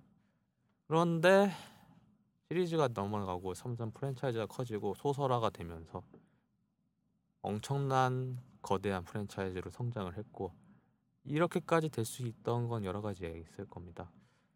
어, 레비님께서는 어떻게 헤일로 프랜차이즈 여기까지 왔다고 생각을 하시나요? 이 원동력에 대해. 헤일로 프랜차이즈가 지금 현재 위치에 있, 을수 있었던 거는 애당초에 마이크로소프트가 이 프랜차이즈를 갖다 거대하게 키우기 위해 가지고 아주 긴 term의 플랜을 짜고 그 다음에 거기에 대한 엄청나게 많은 양의 자원 그 자본을 들여가지고 그걸 갖다 천천히 키워나간 그런 노력이 있었기에 가능한다고 생각합니다. 이게 저는 일단 그렇게 생각해요. 그 프랜차이즈 같은 경우에 다른 프랜차이즈 같은 경우에는 이게 어, 조금씩은 다 다를 수는 있습니다만 그런 마지막 결말에 있어서는 이건 프랜차이즈를 죽일 수도 없고 그렇다고 끝은 내야 되겠는데 그 애매모호하게 끝내놓고는 이제 흔히들 얘기하는 삼의 저주라든가 뭐 그런 식의 결론이 나게 되거든요. 물론 그런 걸 피해간 피해 간 그런 프랜차이즈들도 몇몇 있어요. 뭐 메탈 기어 솔리드 4 같은 경우에는 아예 4편에서 모든 스토리가 다 끝났다고 선언을 하면서 과거로 돌아가서 이야기를 그 다시 쌓아 올리는 그런 모습을 보여준다든가. 근데 헤일로 같은 경우에는 처음부터 신중했죠. 그렇죠. 물론 게 1편 1편 끝나고 나는데 2편에서 갑자기 뭐 존슨 상사라든가 그런 사람 그런 수많은 그런 인간들이 사실 다 살아 있었다는 얘기를 가지 또 설정으로 이제 그래픽으로 나오긴 했는데 예 그거를 모르는 분들은 좀 그렇습니다. 에렌스님께서는 뭐 저처럼 이제 장기간 헤일로 시리즈를 접하셨던 분 중 한 명으로서 헤일로가 여기까지 온 원동력은 뭐라고 생각하시나요? 뭐 일단 세계관이고 뭐고 이런 게 중요하다. 저도 그거에 사실 게임보다도 그쪽에 빠진 사람이긴 합니다만은 가장 큰 이유는 단순히 게임 자체가 재밌었기 때문이겠죠. 헤일로를 즐기는 사람들이 현재 크게 두 가지로 양분된 상태예요. 이거를 프랭크 오코너는 본인이 잠깐 언급하게 돼서. 그러니까 싱글 플레이만 파는 사람, 그러니까 설정 쪽에만 관심 있는 사람, 그리고 멀티만 하는 사람. 그러니까 게임을 사면은 캠페인 디스크는 돌리지도 않고 멀티 디스크부터 돌리는 그런 사람. 그런 두개 크게 좀 양분돼 있는 상태예요. 물론 다들 어느 정도 둘 다 해보긴 하겠지만요, 최소한. 그런 상황에서 가장 큰 처음에 헤일로가 이렇게 성장하고 어느 정도 팬층 오는 원동력은 게임 자체에 있었다고 봐야겠죠. 아까 헤일로 1편의 특징하면서 그래픽을 얘기를 하셨잖아요. 근데 그래픽보다도 일단 뭐 사실 눈에 이 얘기가 오긴 합니다만은 패드로도 FPS를 콘솔에 살수 있다는 그 고정관념을 깨뜨린 게 가장 큰 원동력이었겠죠. 처음에 시작을 할 때는. 그러면서 2편에서 좀 더 덩치를 키워서 물론 어떤 3부작이든 다 그렇지만은 좀 시나리오를 짜고 좀 더 영상 전환도 자연스럽게 영화처럼 하고 게임 자체도 규모를 키워서 1편에서는 정말 얼마 안 되던 그 배경도 확장시켜서 늘리고 1편에서는 타지도 못하는 걸 이제 탈 수 있고 뭐 그런 것 등등 그리고 아까 레비아타님이 말씀하셨다시피 마이크로소프트 측의 전폭적인 지원이 없었다면 여기까지 있을 수 없겠죠. 없었겠죠. 어떻게 가장 이게 더 중요한 거긴 할 거예요. 뭐든지 그렇잖아요. 돈이 안 되면은 하고 싶어도 못 하잖아요. 어, 현 세대를 정리를 하면서 제가 자주 이야기하는 이야기 중 하나는 바로 헤일로 킬러라는 단어입니다. 어떤 게임이 그, 게- 그 단어를 거창하게 달고 왔다가 음, 뭐말 안 해도 아시겠죠. 뭐 여러 가지 게임들이 있었습니다. 헤일로 킬러를 달고 온 게임들. 수많은 게임들이 있었지만은 그거의 아성을 깰 수 없었던 거는 차이가 없었어요. 헤일로 시리즈와 차별성을 두지 못했습니다. 물론 그게 특별하다, 특별한 설정이 있었다 그런 이야기가 아닙니다. 내가 왜 킬존을 하고 내가 왜 칼시스를 하는지 그거에 대해서 그거에 대한 특성화가 잘 안 돼 있었어요. 물론 제작자 입장에서는 특성화 됐다 이야기를 할 수 있겠습니다만은 전혀 헤일로가 나아진 것도 없고 헤일로하고 그에는 큰 차이를 보여주지 못했기 때문에 특히 크라이시스 같은 경우는 더 그렇습니다. 강화복에 대한 그 초점을 맞추긴 했지만은 제 생각엔 그 강화복에 대한 초점하고 갑자기 헤일로 킬러라는 타이틀로 크라이시스 2에서 보여줬던 그건 솔직히 여러 가지 전 실망을 했었어요. 예를 들어서 그 강화복에 대한 특성을 하나로 압축을 시켜가지고 스토리도 뭔가 더 스펙터클하고 설정 면에서도 더 뭔가 보완을 해서 나가려고 유명한 작가까지 모집을 했지만은 어 그렇게 헤일로에 대한 뭔가 특별한 것에 대해서 자세히 분석을 못했고 그거를 바- 뒷받침할 자금력도 없었기 때문에 그런 결과물이 나왔다고 생각을 해요. 어 사실은 솔직히 헤일로 시리즈는 이제 더 이상 게임을 뛰어넘었습니다. 정확히 말하면 제가 생각하기에는 이런 거예요. 과거의 스타워즈와 스타트렉과 거의 같은 존재. 고 점점 커지는 것 같습니다. 프랜차이즈가 거대해지니까 게임 스타워즈 같은 경우는 세계관이 점점 커지다 보니까 그걸 뒷받침할 소설들도 많이 나왔고요. 스타트랙도 뭐 저는 관심은 한국에선 별로 없지만 외국에서는 상당히 관심 있는 타이틀이고 막 드라마로도 많이 유명해졌기 때문에 그걸 뒷받침한 팬픽이나 여러 가지 설정들도 많았고요. 어, 헤일로도 마찬가지입니다. 게임으로는 시작을 했습니다. 하지만 지금 점점 소설, 여러 가지 설정들, 영상 매체까지 넘보고 있어요. 10년을 넘게 솔직히 말하면 순식간에 커버린 프랜차이즈입니다. 이거에 대해서 중요한 거는 솔직히 저번 저번 그 킬존 이야기 킬존 섀도우폴 하면서 잠깐 이야기했지만은 헤일로를 따라갈 필요는 없습니다. 왜 헤일로를 따라가는지도 그에 대한 정답은 없었어요. 왜냐면은 헤일로 시리즈는 개, 여태까지 계속 새로운 시도를 했습니다. 어, 헤일로 1은 앞에서 말했듯이 패드로 FPS 즐길 수 있다. 그걸 고성능 게임기로 놀라운 그래픽을 보여줬고요. 헤일로 2는 어, 물론 엑스박스 1에서도 이제 온라인 엑스박스 라이브로 멀티가 들어가긴 했지만 2부터는 본격적으로 이제 멀티가 가능해지면서 멀티도 가, 멀티로 엑스박스로 헤일로를 즐길 수도 있고 엄청나게 확장된 스토리와 연출도 이렇게 보여줬고요.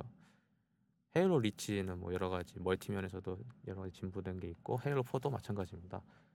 새로운 걸 보여주기 위해서 솔직히 팬들에게 여러 가지 기대감을 주는 타이틀이에요. 하지만은 제 생각엔 그렇습니다. 이제 시리즈가 점점 늘어나면서 이제 거대해진 세계관과 그에 대한 팬층이 두어지면서 그걸 이제 컨트롤을 해야 하는데 어 지금 343이 해줄 수 있는 건 글쎄요. 어, 뭐가 있을까요, 과연? 어떻게 해야지 이걸 더 확장을 할 수 있고 더 컨트롤이 가능할까? 그거에 대해서도 솔직히 저는 매번 모험을 하는 입장에서 힘들다고 생각을 합니다. 뭐 어, 예. 지금 말씀하셨다시피 헤일로 시리즈가 앞으로 걸어가면서 가장 큰 문제가 바로 그런 겁니다.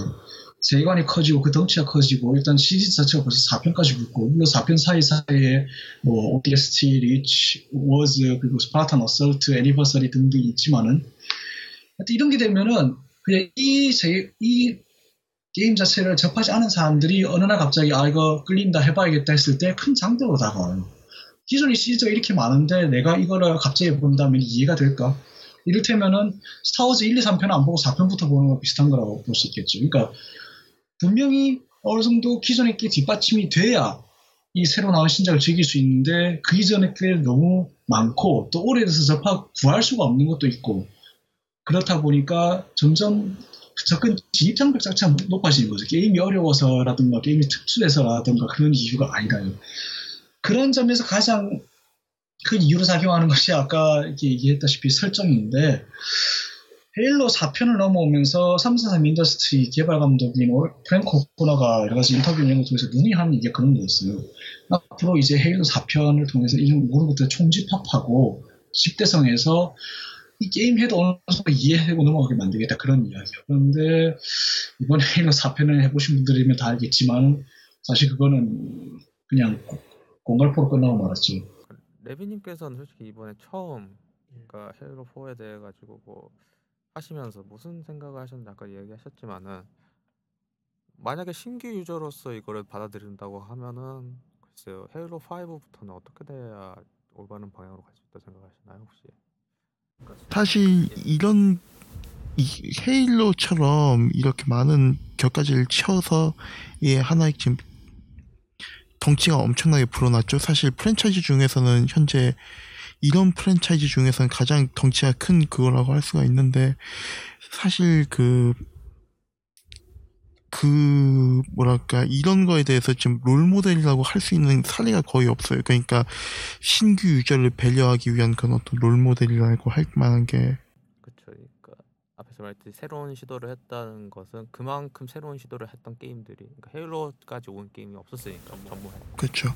그렇기 때문에 되게 복잡한 문제긴 한데 좀 반농담이기도 하고 좀 가장 쉬운 방법은 그냥 미드에서 맨날 하는 것처럼 previously on Halo 4라든가 그런 식으로 그냥 스토리 요약을 좀 촌스럽게나마 그냥 집어넣는 것도 방법이긴 하지만은 가장 헤일로 4편 같은 경우는 그런 식으로 스토리 요약이 잠깐 있었죠. 혹시 찾으셨나요? 게임 하시면서? 예, 그 지하에 거기. 네. 그런데 그거로는 좀 부족해요, 사실. 그렇죠. 그거는 그냥 마스터 치프와의 존재에 대해서 얘기했지 그 여태까지 해왔던 수많은 설정에 대한 압축본 에스프레소 같은 해결책은 아니었으니까요. 어, 제가 지금까지 다른 사례에서 봤을 때 가장 가장 잘 압축 전달했다고 봤던 거는 스타크래프트 2편이었어요. 그 2편을 설치하다 보면은 그 테란 이전 그러니까 주인공인 레이너의 과거 이야기를 설치 과정에서 설치 화면에서 지겹지 않게 음성 해석까지 곁들여서 들려주잖아요. 그런 것도 해결책 중 하나이지만 물론 엑스박스 원이 설치를 어떻게 할지는 모르지만 그렇죠. 예, 그거는 모르죠. 예, 그렇죠. 뭐 여러 가지 이야기를 했습니다만은 글쎄요, 제가 뭐 저희가 뭐 게임을 개발하는 입장은 아니다 보니까 뭐 팬 입장에서 본다고 하면은 뭐 헤일로라는 프랜차이즈가 걸어온 길은 솔직히 대단합니다. 이제 어, 앞으로도 그에 관한 이야기를 한다 하면은 전무하다 앞에서 얘기했듯이 하지만은 그래요. 솔직히 지금 말하면 저는 헤일로 프랜차이즈가 위기라고 저는 생각을 해요. 왜냐면은 정확히 그 시점에 와 있어요. 신규 유저들을 더 포용을 해야 하는 시점입니다. 왜냐면은 지금 엑스박스 원에 대해서 이야기를 한다 하면은 암흑기예요. 희망이 없어요.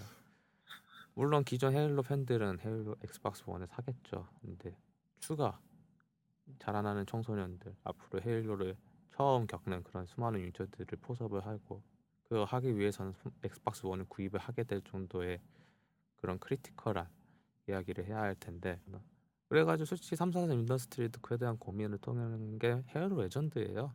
영상 매체를 통한 간단한 압축본. 그거에 대해서 만약에 관심이 있던 팬들도 그걸 하나 구입을 하면 해결이 될 수 있는.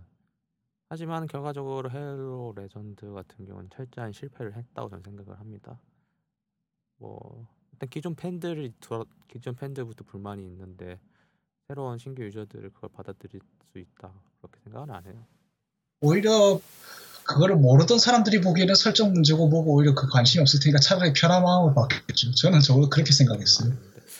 하지만 뭐 역으로 이야기하면은 어 다시 영상화에 대해서 딛고 일어난 게 Forward Unto Dawn입니다. 헤일로 4 미니 시리즈죠. 저번에 전편에 얘기했던 라스키 중령의 과거 이야기로 짧게 대해서 이야기를 잠깐 잘 풀었다 저는 생각을 합니다. 그러고 해서 이번에 저번 5월달에 스티븐 엑스박스 원 발표 회장에서 나왔던 이야기가 잠깐 이야기를 했죠.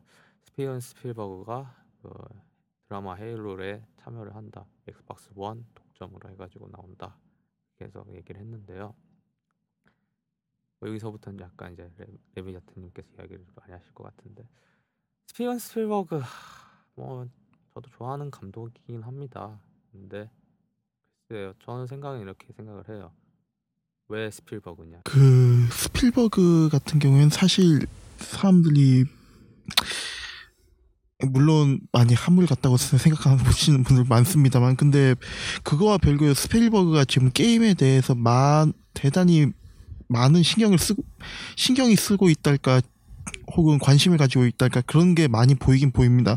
예를 들어서 2004년쯤인가 2005년쯤에 스필, 스필버그가 EA하고 협업을 해가지고 게임을 하나 내기로 했었어요. 그때 했었던 말이 뭐였냐면은 요즘 게임 같은 경우에는 영화에 게임이 영향을 주고 동시에 영화가 게임에게 영향을 주고 그런 식으로 하고 있는데 문제는 그런 어떤 영화가 게임에게 영향을 주는 건 많지만 게임은 동시에 그럼으로써 게임으로서의 특성을 잃어가고 있다. 그리고 또 게임이 그런 스토리 라인에 있어가지고 그별 고민 없이 그렇게 스토리를 그렇게 잘 그냥 무의미하게 소모하기 때문에 감정이라던가 게임에 있어서 그렇기 때문에 지금 게임은 어떤 상태에서 본다면 위기 상황이라고 할 수 있다라고 얘기를 한 적이 있었거든요.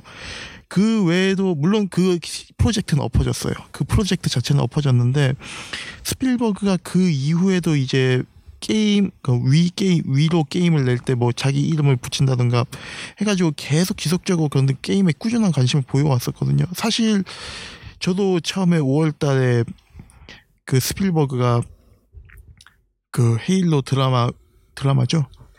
예, 드라마 시리즈 그거에 참여한다고 했을 때 좀 놀라긴 했습니다만 그 나중에 그런 어떤 내용 같은 걸 찾아보니까 스필버그가 지속적으로 이 게임에 어떻게 손을 대고 뭔가 해보려는 시도는 계속 해왔었고 그리고 아까도 얘기했듯이 그 8년 전 자료 그 아마 8년 전이었을 겁니다. 그 자료에서도 봤을 때도 그 스필버그가 그 지금 현재 게임 스토리에 대해 있어, 있어서 그런 문제점을 갖다가 확실하게 잘 짚고 있어요. 그렇기 때문에 헤일로를 갖다가 그런 시, 헤일로의 영상을 할 때 과연 이걸 갖다가 그 어떤 방향으로 이제 헤일로 본편의 그 게임의 그런 어떤 스토리 라인을 갖다가 더 풍성하게 만들어 줄 것인가 오히려 전 기대가 된다고 할 수 있습니다. 제가 이제 내일 리뷰할 워킹 데드에 대해서 잠깐 추가로 이야기를 하면은요. 게임에 대한 특성 중에 하나에 제가 가장 중요시 되는 거는 선택이라고 저는 생각을 합니다.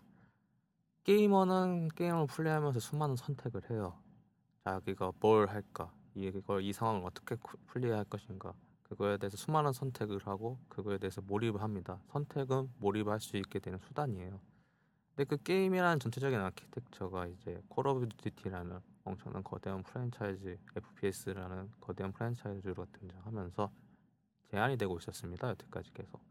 그 제한의 끝은 제 생각에는 당연히 많은 흥행을 줬지만은 모던 워페어 2만 한 게 없다고 저는 생각을 하고요. 물론 다시 이제 트레이아크가 보여줬던 multi ending 시스템이 도입된 블랙옵스 2에서 그 선택에 관한 문제를 약간 해결하려고 하지만은 그거는 어, 완벽한 해결책이 아닙니다. 제 생각에는 블랙옵스 2에 대한 해결책은 그걸 우회하는 거죠. 진정한 스토리에 대해서 multi ending이라기 보기에는 약간 좀 무리가 있는 그런 거였고요. 플레이어가 그 스스로 그 선택했던 결과에 대해서 완벽하게 보여주기 위해서는 완벽하게 보여준 게임은 워킹데드라고 생각을 합니다. 자신은 수많은 선택을 했고 그에 대한 결과 사소한 그 나비 효과라고 하죠. 그런 효과들, 그 나비 효과라는 걸 잘 녹여내는 게임이 바로 워킹데드고요. 제가 생각하는 드라마 헤일로는 제가 뭘 보여줄지 모르겠습니다. 플레이어가 그러니까 시청자죠 이제는 시청자가 무슨 선택을 할 수 있냐 또 전 솔직히 생각을 해요. 왜냐면 게임 타이틀처럼 만약에 주인공 시점에서 내가 이 대사를 선택을 했다. 그러면 드라마 입장에서는 뭐 미니 시리즈로 쭉 나가는 게 아니라 그 선택의 영향을 받아가지고 다른 이야기로 전개가 돼가지고 이야기가 다른 식으로 흘러간다고 하면은 어떻게 보면은 뭐 사전 제작 방식으로 제작을 해가지고 하면 시간은 더 오래 걸리겠지만은 드라마 영상 매체에서도 게임을 영향을 받아서 충분한 재미를 줬을 거라고 생각을 합니다. 그에 대한 시도가 사실은 저번 UBI E3 UBI 컨퍼런스에서 뭐 토끼인가 뭔가 그거 그 토끼로 뭐 어쩌고 저쩌고 하는 거 있어요. 키넥트로 영상 매체로 그런 게 있었거든요. 예, 엽기 토끼 시리즈였죠. 그거 그 키넥트로 이제 유저가 참여를 하는 식으로 해가지고 에피소드마다 진행하는 그게 일종의 해결책이라고 생각을 하네요. 어, 에런스트님께서는 뭐 스필버가 참여하는 드라마 헤일로 시리즈 어떻게 생각하세요? 뭐 지난번에 있었던 포워드 투던이 가장 뭐 처음 처음으로 만든 공식적인 영상물이긴 하지만은 그게 무슨 극장 개봉을 한 것도 아니고 공짜로 풀었다가 나중에 뭐 블루레이 DVD 발매만 하고 끝났던 거기 때문에 일단 이번에 스필버가 만드는 거 그래도 나중에 TV로 방영을 할 거 아니에요? 지금 어느 방송국에서 그걸 방영할지 모르고 또 국내 아, 아, 그 CBS가 방- 그랬었던가요? CBS 가 방송. 국내에 방영할지 안 할지 뭐 솔직히 말해서 안 했으면 좋겠지만은 하여튼 아무래도 좀 이제 이게 공식적으로 나가면은 나중에 또 영화로 이어질 그 빌미도 되고 저는 그래서 그 영화를 위한 발판으로 또 생각을 하고 있어요. 공식 그러니까 정말 극장에서 영화표 끊고 볼 수 있는 그런 영화 우리나라도 수입이 제대로 돼서 물론 스필버가 함을 갔다는 분이 그런 얘기는 많긴 해요. 뭐 지난 몇 년 전에 했던 그 테라노바 같은 경우 저도 좀 실망했고 하지만 그래도 아까 레비아타님 말씀하셨다시피 또 스필버가 그렇게 게임에 남다른 또 관심을 보이는 사람이기 때문에 과연 그런 그냥 보통 게임도 아니고 상당히 거대한 프랜차이즈를 생산 헤일로를 가지고 얼마나 좋은 아니면 좀 실패할지 모르지만 어쨌든 그 얼- 어떤 작품을 보실지 저는 그게 기- 그것 때문에 기대하고 있거든요. 어, 아니, 잠깐 이제 영화 이야기하면서 저번에 영화 그 엘리시움 이야기 잠깐 했었잖아요. 그 아, 예, 그렇죠. 이 블룸버그인가? 아, 블룸캄프요. 닉 블룸캄프. 그래가지고 내가 어 우- 주인공으로 나오는 맷 데이먼의 수명이 7일이라고 했는데요. 제가 실수했습니다. 5일입니다. 아 5일인가요? 일주일도 더못 사네요 일주일보다. 5일이고요. 어, 뭐 영화 이야기를 추가를 하면 은 솔직히 사실은 이에 비슷한 이야기든 솔- 그러니까 마스터 치프하고 비슷한 이야기는 좀 많이 있습니다. 이번에 개봉한 엘리시움도 마찬가지고요. 더 비슷한 이야기는 바로 엔더의 게임이 이제 곧 개봉을 하죠. 아 맞아요. 예. 솔직히 말하면은 그것도 비슷한 이야기긴 합니다. 근데 엔더의 게임을 통해 가지고 간접적으로 헤일로의 영화에 대해서 체험을 할 수 있을 거라는 생각을 하지만은 뭐 저는 생각은 그래요. 솔직히 말하면 이번에 헤일로 드라마도 그 엘리시온 감독이었던 닐 블롬 닐 블롬캠프가 와가지고 해줬으면 하는 소망이 있었는데 실은 솔직히 디스트릭트 9 보면서 아, 아깝다라는 생각이 들었어요. 사실 거기에서 나오는 이쪽 보행 로봇 보면서 아, 진짜 저게 만약에 마스터 치프였으면 얼마나 좋았을까. 그게 그 사람이 참 카메라 사용하는 게 특이하죠. 좀딱 괜찮던데. 전형적으로 딱 그게 헤일로로 대치가 되는 순간 그 보여지는 그 효과가 저- 딱 녹아든 게임을 생각하 녹아든 게임이래. 녹아든 영상이었고요. 엘리시움도 이번에 마찬가지입니다. 솔직히 말하면은 어 그 거의 그냥 몸과 일체가 된 외국어 수출에 대한 엄청난 파괴력과 여러 가지 부가 weapon이나 그런 것도 잘 묘사가 된 것 같아요. 그래가지고 뭐 일단 나와봐야 알지만은 당연히 못 보고 저도 어 솔직히 헤일로에 대한 미래는 가장 걱정하는 사람은 바로 삼사삼 Industries와 마이크로소프트입니다. 헤일로를 통해 가지고 엑스박스 솔직히 여기까지 왔고요. 엑스박스에 헤일로가 없었으면 여기까지 못 왔을 거라 저는 생각을 해요. 뭐 여러 가지 다른 게임들이 있겠지만은 그거는 솔직히 헤일로를 사가지고 아 돌릴 게 없다 그 시점에서 사서 플레이를 했던 저도 그랬으니까요. 그런 입장에서 본다고 하면은 헤일로랑 마이크로소프트 입장에서는 아주 황금을 아른 황금알을 낳는 거래라고 저는 생각을 합니다. 하지만은 이제 솔직히 말- 뭐 이제 그거에 대해 가지고 많은 깨달음을 얻는 제작자들이 많이 나오고 있습니다. 대표적인 게 이제 킬존 같은 경우는 난 저는 저번 화에서 잠깐 이야기 저 저번 화에서 잠깐 얘기했지만 드디어 헤일로 킬러라는 타이틀을 좀 벌었다 생각하고 진정한 킬존이 나왔다 저는 생각을 합니다. 예, 섀도우 폴이요. 뭘 보여줄지는 뭐 뚜껑을 열어봐야 되지만 저는 드디어 뭘 보여줄 거라는 생각을 해요. 킬존 같은 경우 그리고 이제는 라이벌이 돼버렸죠. 번지의 데스티니. 어 쉽게 말하면은 뭐 삼성, 번- 마이크로소프트 번지와의 관계는 뭐라고 해야 하나? 악당 대 악당? 그거에 대한 디디 이야기 보시면은 참골 때려요 진짜. 뭐 그런데 아골 때리는데. 아 맨날 맨날 이런 이야기야. 상당히 웃겨요 보면은. 우, 우프다고 하죠? 웃기면서도 슬프다고 해야 하나? 라이벌이라고 이제는 라이벌이 된 번지 데스티니도 마찬가지가 있겠고요. 뭐 그밖 데스티니가 어떻게 나올지 모르겠지만 지금 시연 영상에 나오는 프레임이라면 아마 저는 안 할 것 같아요. 뭐 처음 모르겠습니다. 이게 온라인 게임이다 보니까. 풀- 아 프레임이 무슨 거의 GIF 파일 수준이에요. 뭐 어쩔 수가 없는 거죠 지금 현재 입장에서는. 그리고 좀 약간 약간 다르긴 하지만 이제 스토리텔링 면에서 약간 좀 더 진화를 했다.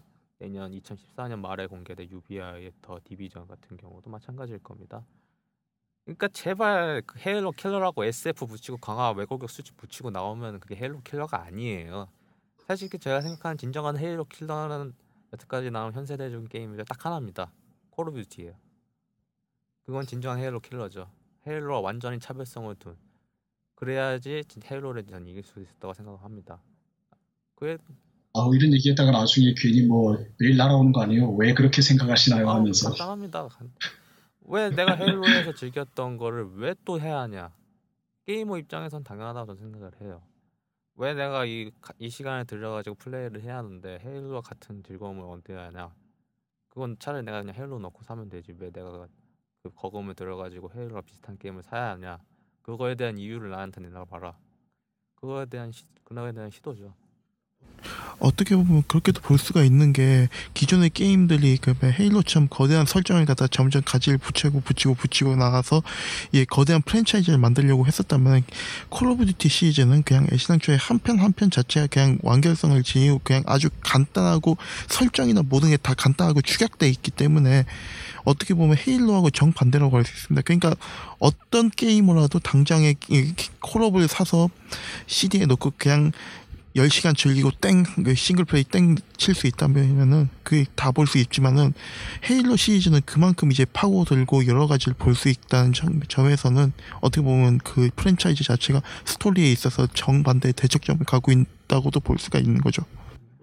물론 트레이아크가 월드 앳 워부터 블랙옵스 2까지 세계관을 확장하려고 노력은 하긴 했지만은 그거랑 헤일로랑 비교를 한다고 하면은 장난 아니죠. 헤일로가 플레이 시간 더 많이 투자해야 하는 게임이니까요. 제 생각은 이렇습니다. 그러니까 헤일로 킬러라고는 붙일 필요가 없어요. 헤일로 킬러라고 붙인다고 해서 헤일로하고 대칭점이 있는 게임이라고 볼 수 있는 건 앞에서 말했던 콜 오브 듀티 정도. 킬존은 제가 솔직히 플레이는 킬존 5밖에 안 했기 때문에 더 자세하게 이야기하긴 힘들지만은 제가 생각하기에는 게이머 입장에서는 왜 헤일로를 이길 수 있는 그에 대한 장점을 부각시킨 게임이 별로 없었다. 저는 그렇게 생각을 합니다. 아, 진짜 오래 하니까 길기도 하고 힘들다. 이제 시간이 얼마 안 남았네요. 아, 이제 지금 3시 40분이네요. 아, 시간 진짜 빨리 가네. 뭐 이렇게 정리를 하고 솔직히 그래서 저희가 헤일로 특집을 기획을 했습니다. 이러한 이러한 설정을 팟캐스트를 통해서라도 한국인 입장에서 접할 수 있는 컨텐츠가 왜 내가 설, 내가 만들어야 하냐고 한국 마이크로소프트 듣고 있어요? 예? 당신 이 해야 할 일을 내가 하고 있어요. 한국 마이크로소프트가 해야 되는 그러고 보니까 한국 마이크로소프트가 해야 되는 일 중에 그게 있었죠. 아까 헬시 박사 일지 이야기 잠깐 했었던가요? 아, 그 리치. 근데 그거 왜 번역을 안 해서 줘요? 왜 안정판에 그거 번역을 예, 안 맞아요, 해서 줘? 맞아요. 그 보니까 다 그 빼곡하게 필기체 영어로 적혀 있던데. 네, 그래서 그 제가 작업한 거잖아요. 여러분 저는 한국 마이크로소프트한테 한 푼도 안 받고 이 작업을 했습니다. 그야말로 뭐 재밌 즐기, 즐기려고 한 건 맞지만은 그만큼 한국 마이크로소프트가 관심이 없다. 저는 그렇게 생각을 해요. 뭐 팬 팬 미팅 그런 것도 중요하지만 이게 지속적인 관계 그런 걸 만들어야지 더 재밌는 게임을 즐길 수 있는 여건을 만들 텐데 관심이 없는 건지 모르겠어요. 뭐 근데 듣고 있- 일단 국내 콘솔 게이머 자체가 너무 적어서 그런 걸 할 저변이 안 되는 것 같아요. 그렇기도 해요. 항상 그런 생각이 들거든요. 항상 어느 정도 사람 수가 돼야 뭘 해도 하는데 우리는 그런 게 없잖아요. 근데 저는 언제나 이런 생각을 합니다. 사람이 없다고 해가지고 아무도 안 한다. 그거는 저한테는 핑계라고 생각을 해요. 왜냐면은 파- 이번에 이제 계속 팟캐스트를 하면서 느낀 거는 듣는 사람도 있고 다시 이제 그 관심을 갖고 다시 돌아오는 사람도 있을 거라는 생각을 해요. 그리고 만약에 엑스박스 1을 잘 팔려면은 이런 걸 해야죠. 엑스박스 원 살 생각이 없으신가 보죠? 아 모르겠습니다. 뭐 만약에 다음 특집을 한다고 하면은 저는 취직이 된다는 전제하에서 한다고 하면은 둘 중 하나일 거예요. 하나는 언차티드 시리즈. 아, 솔직히 전 하고 싶어요. 언차티드 시 언차티드랑 그리고 아니면 이제 밸브 시리즈를 하고 싶긴 한데 취직이 돼야 가능하고 왜냐면 제가 아, 매번 이야기하지만 플레이스테이션 3가 없습니다. 제가 돈이 있어야 사죠. 돈이 있어야 그걸 사지 내가 플레이를 하지. 솔직히 언차티드 이야기하면 이제 레빈님 맨날 불러다가 제가 앉혀놓고 분명히 게임 이야기를 시작을 했지만 어느 순간 인디아나 존스 얘기하는. 인디아나 존스 이야기하고 있고 그렇게 해야 될 것 같긴 한데 그러면서 이제 인디아나 존스 4 이야기하면서 루카, 루, 루카스 아트 우리 조지 루카스를 엄청 까고 있을 것 같은데. 아 뭐 그렇습니다. 뭐.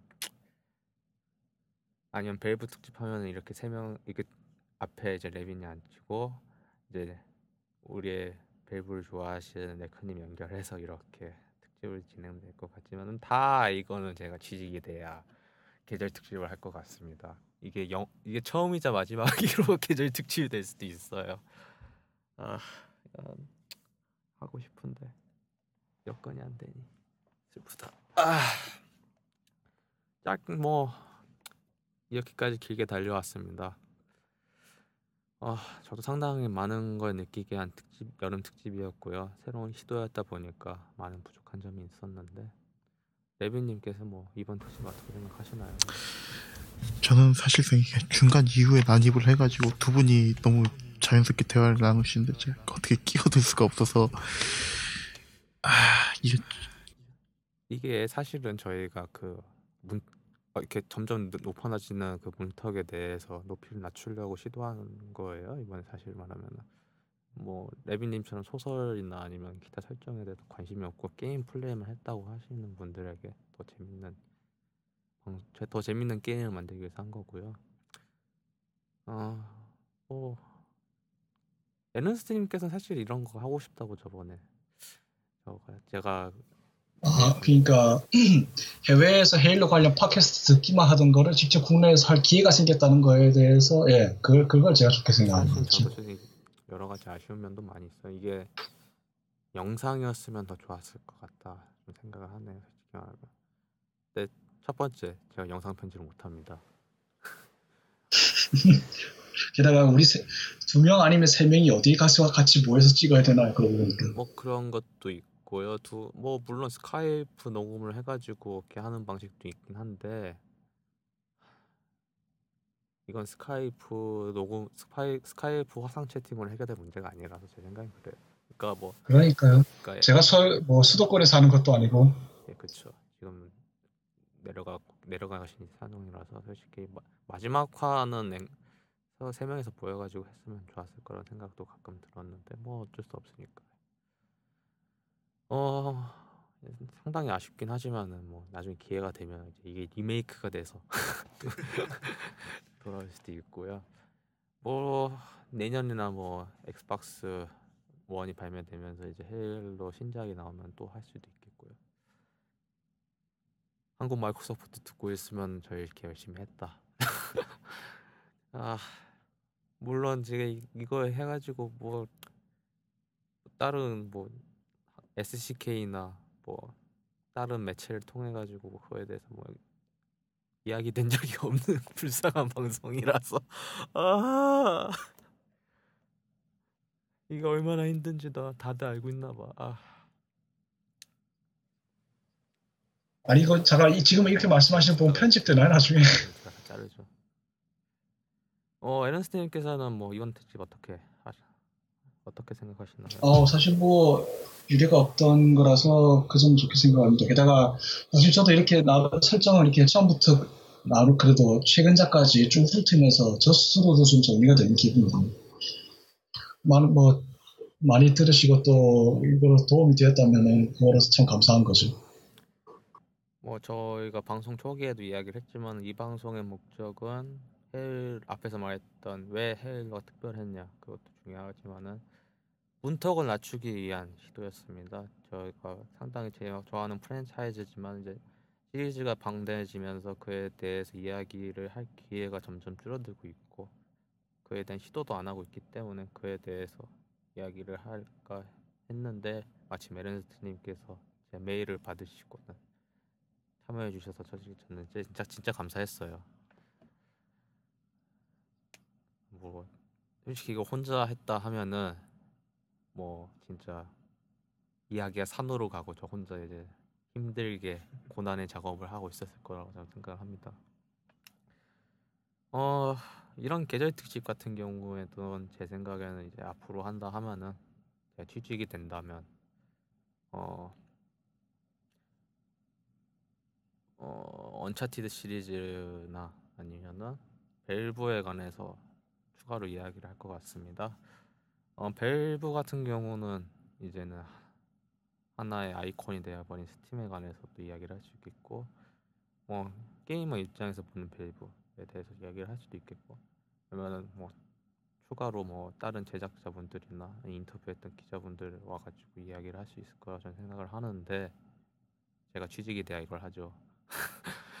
그리고 Uncharted 같은 경우도 마찬가지입니다. Uncharted 같은 경우는 솔직히 Halo하고 극대첨이 있는 타이틀이라 저는 생각을 해요.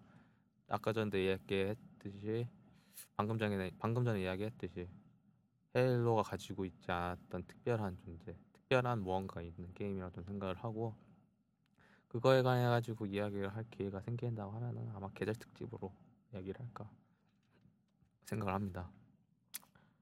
어, 아, 두 시간 녹음했네요 거의. 예, 두 시간 녹음했는데 이 자리를 빛내주신 에르스트님, 레비아타님 감사드리고요.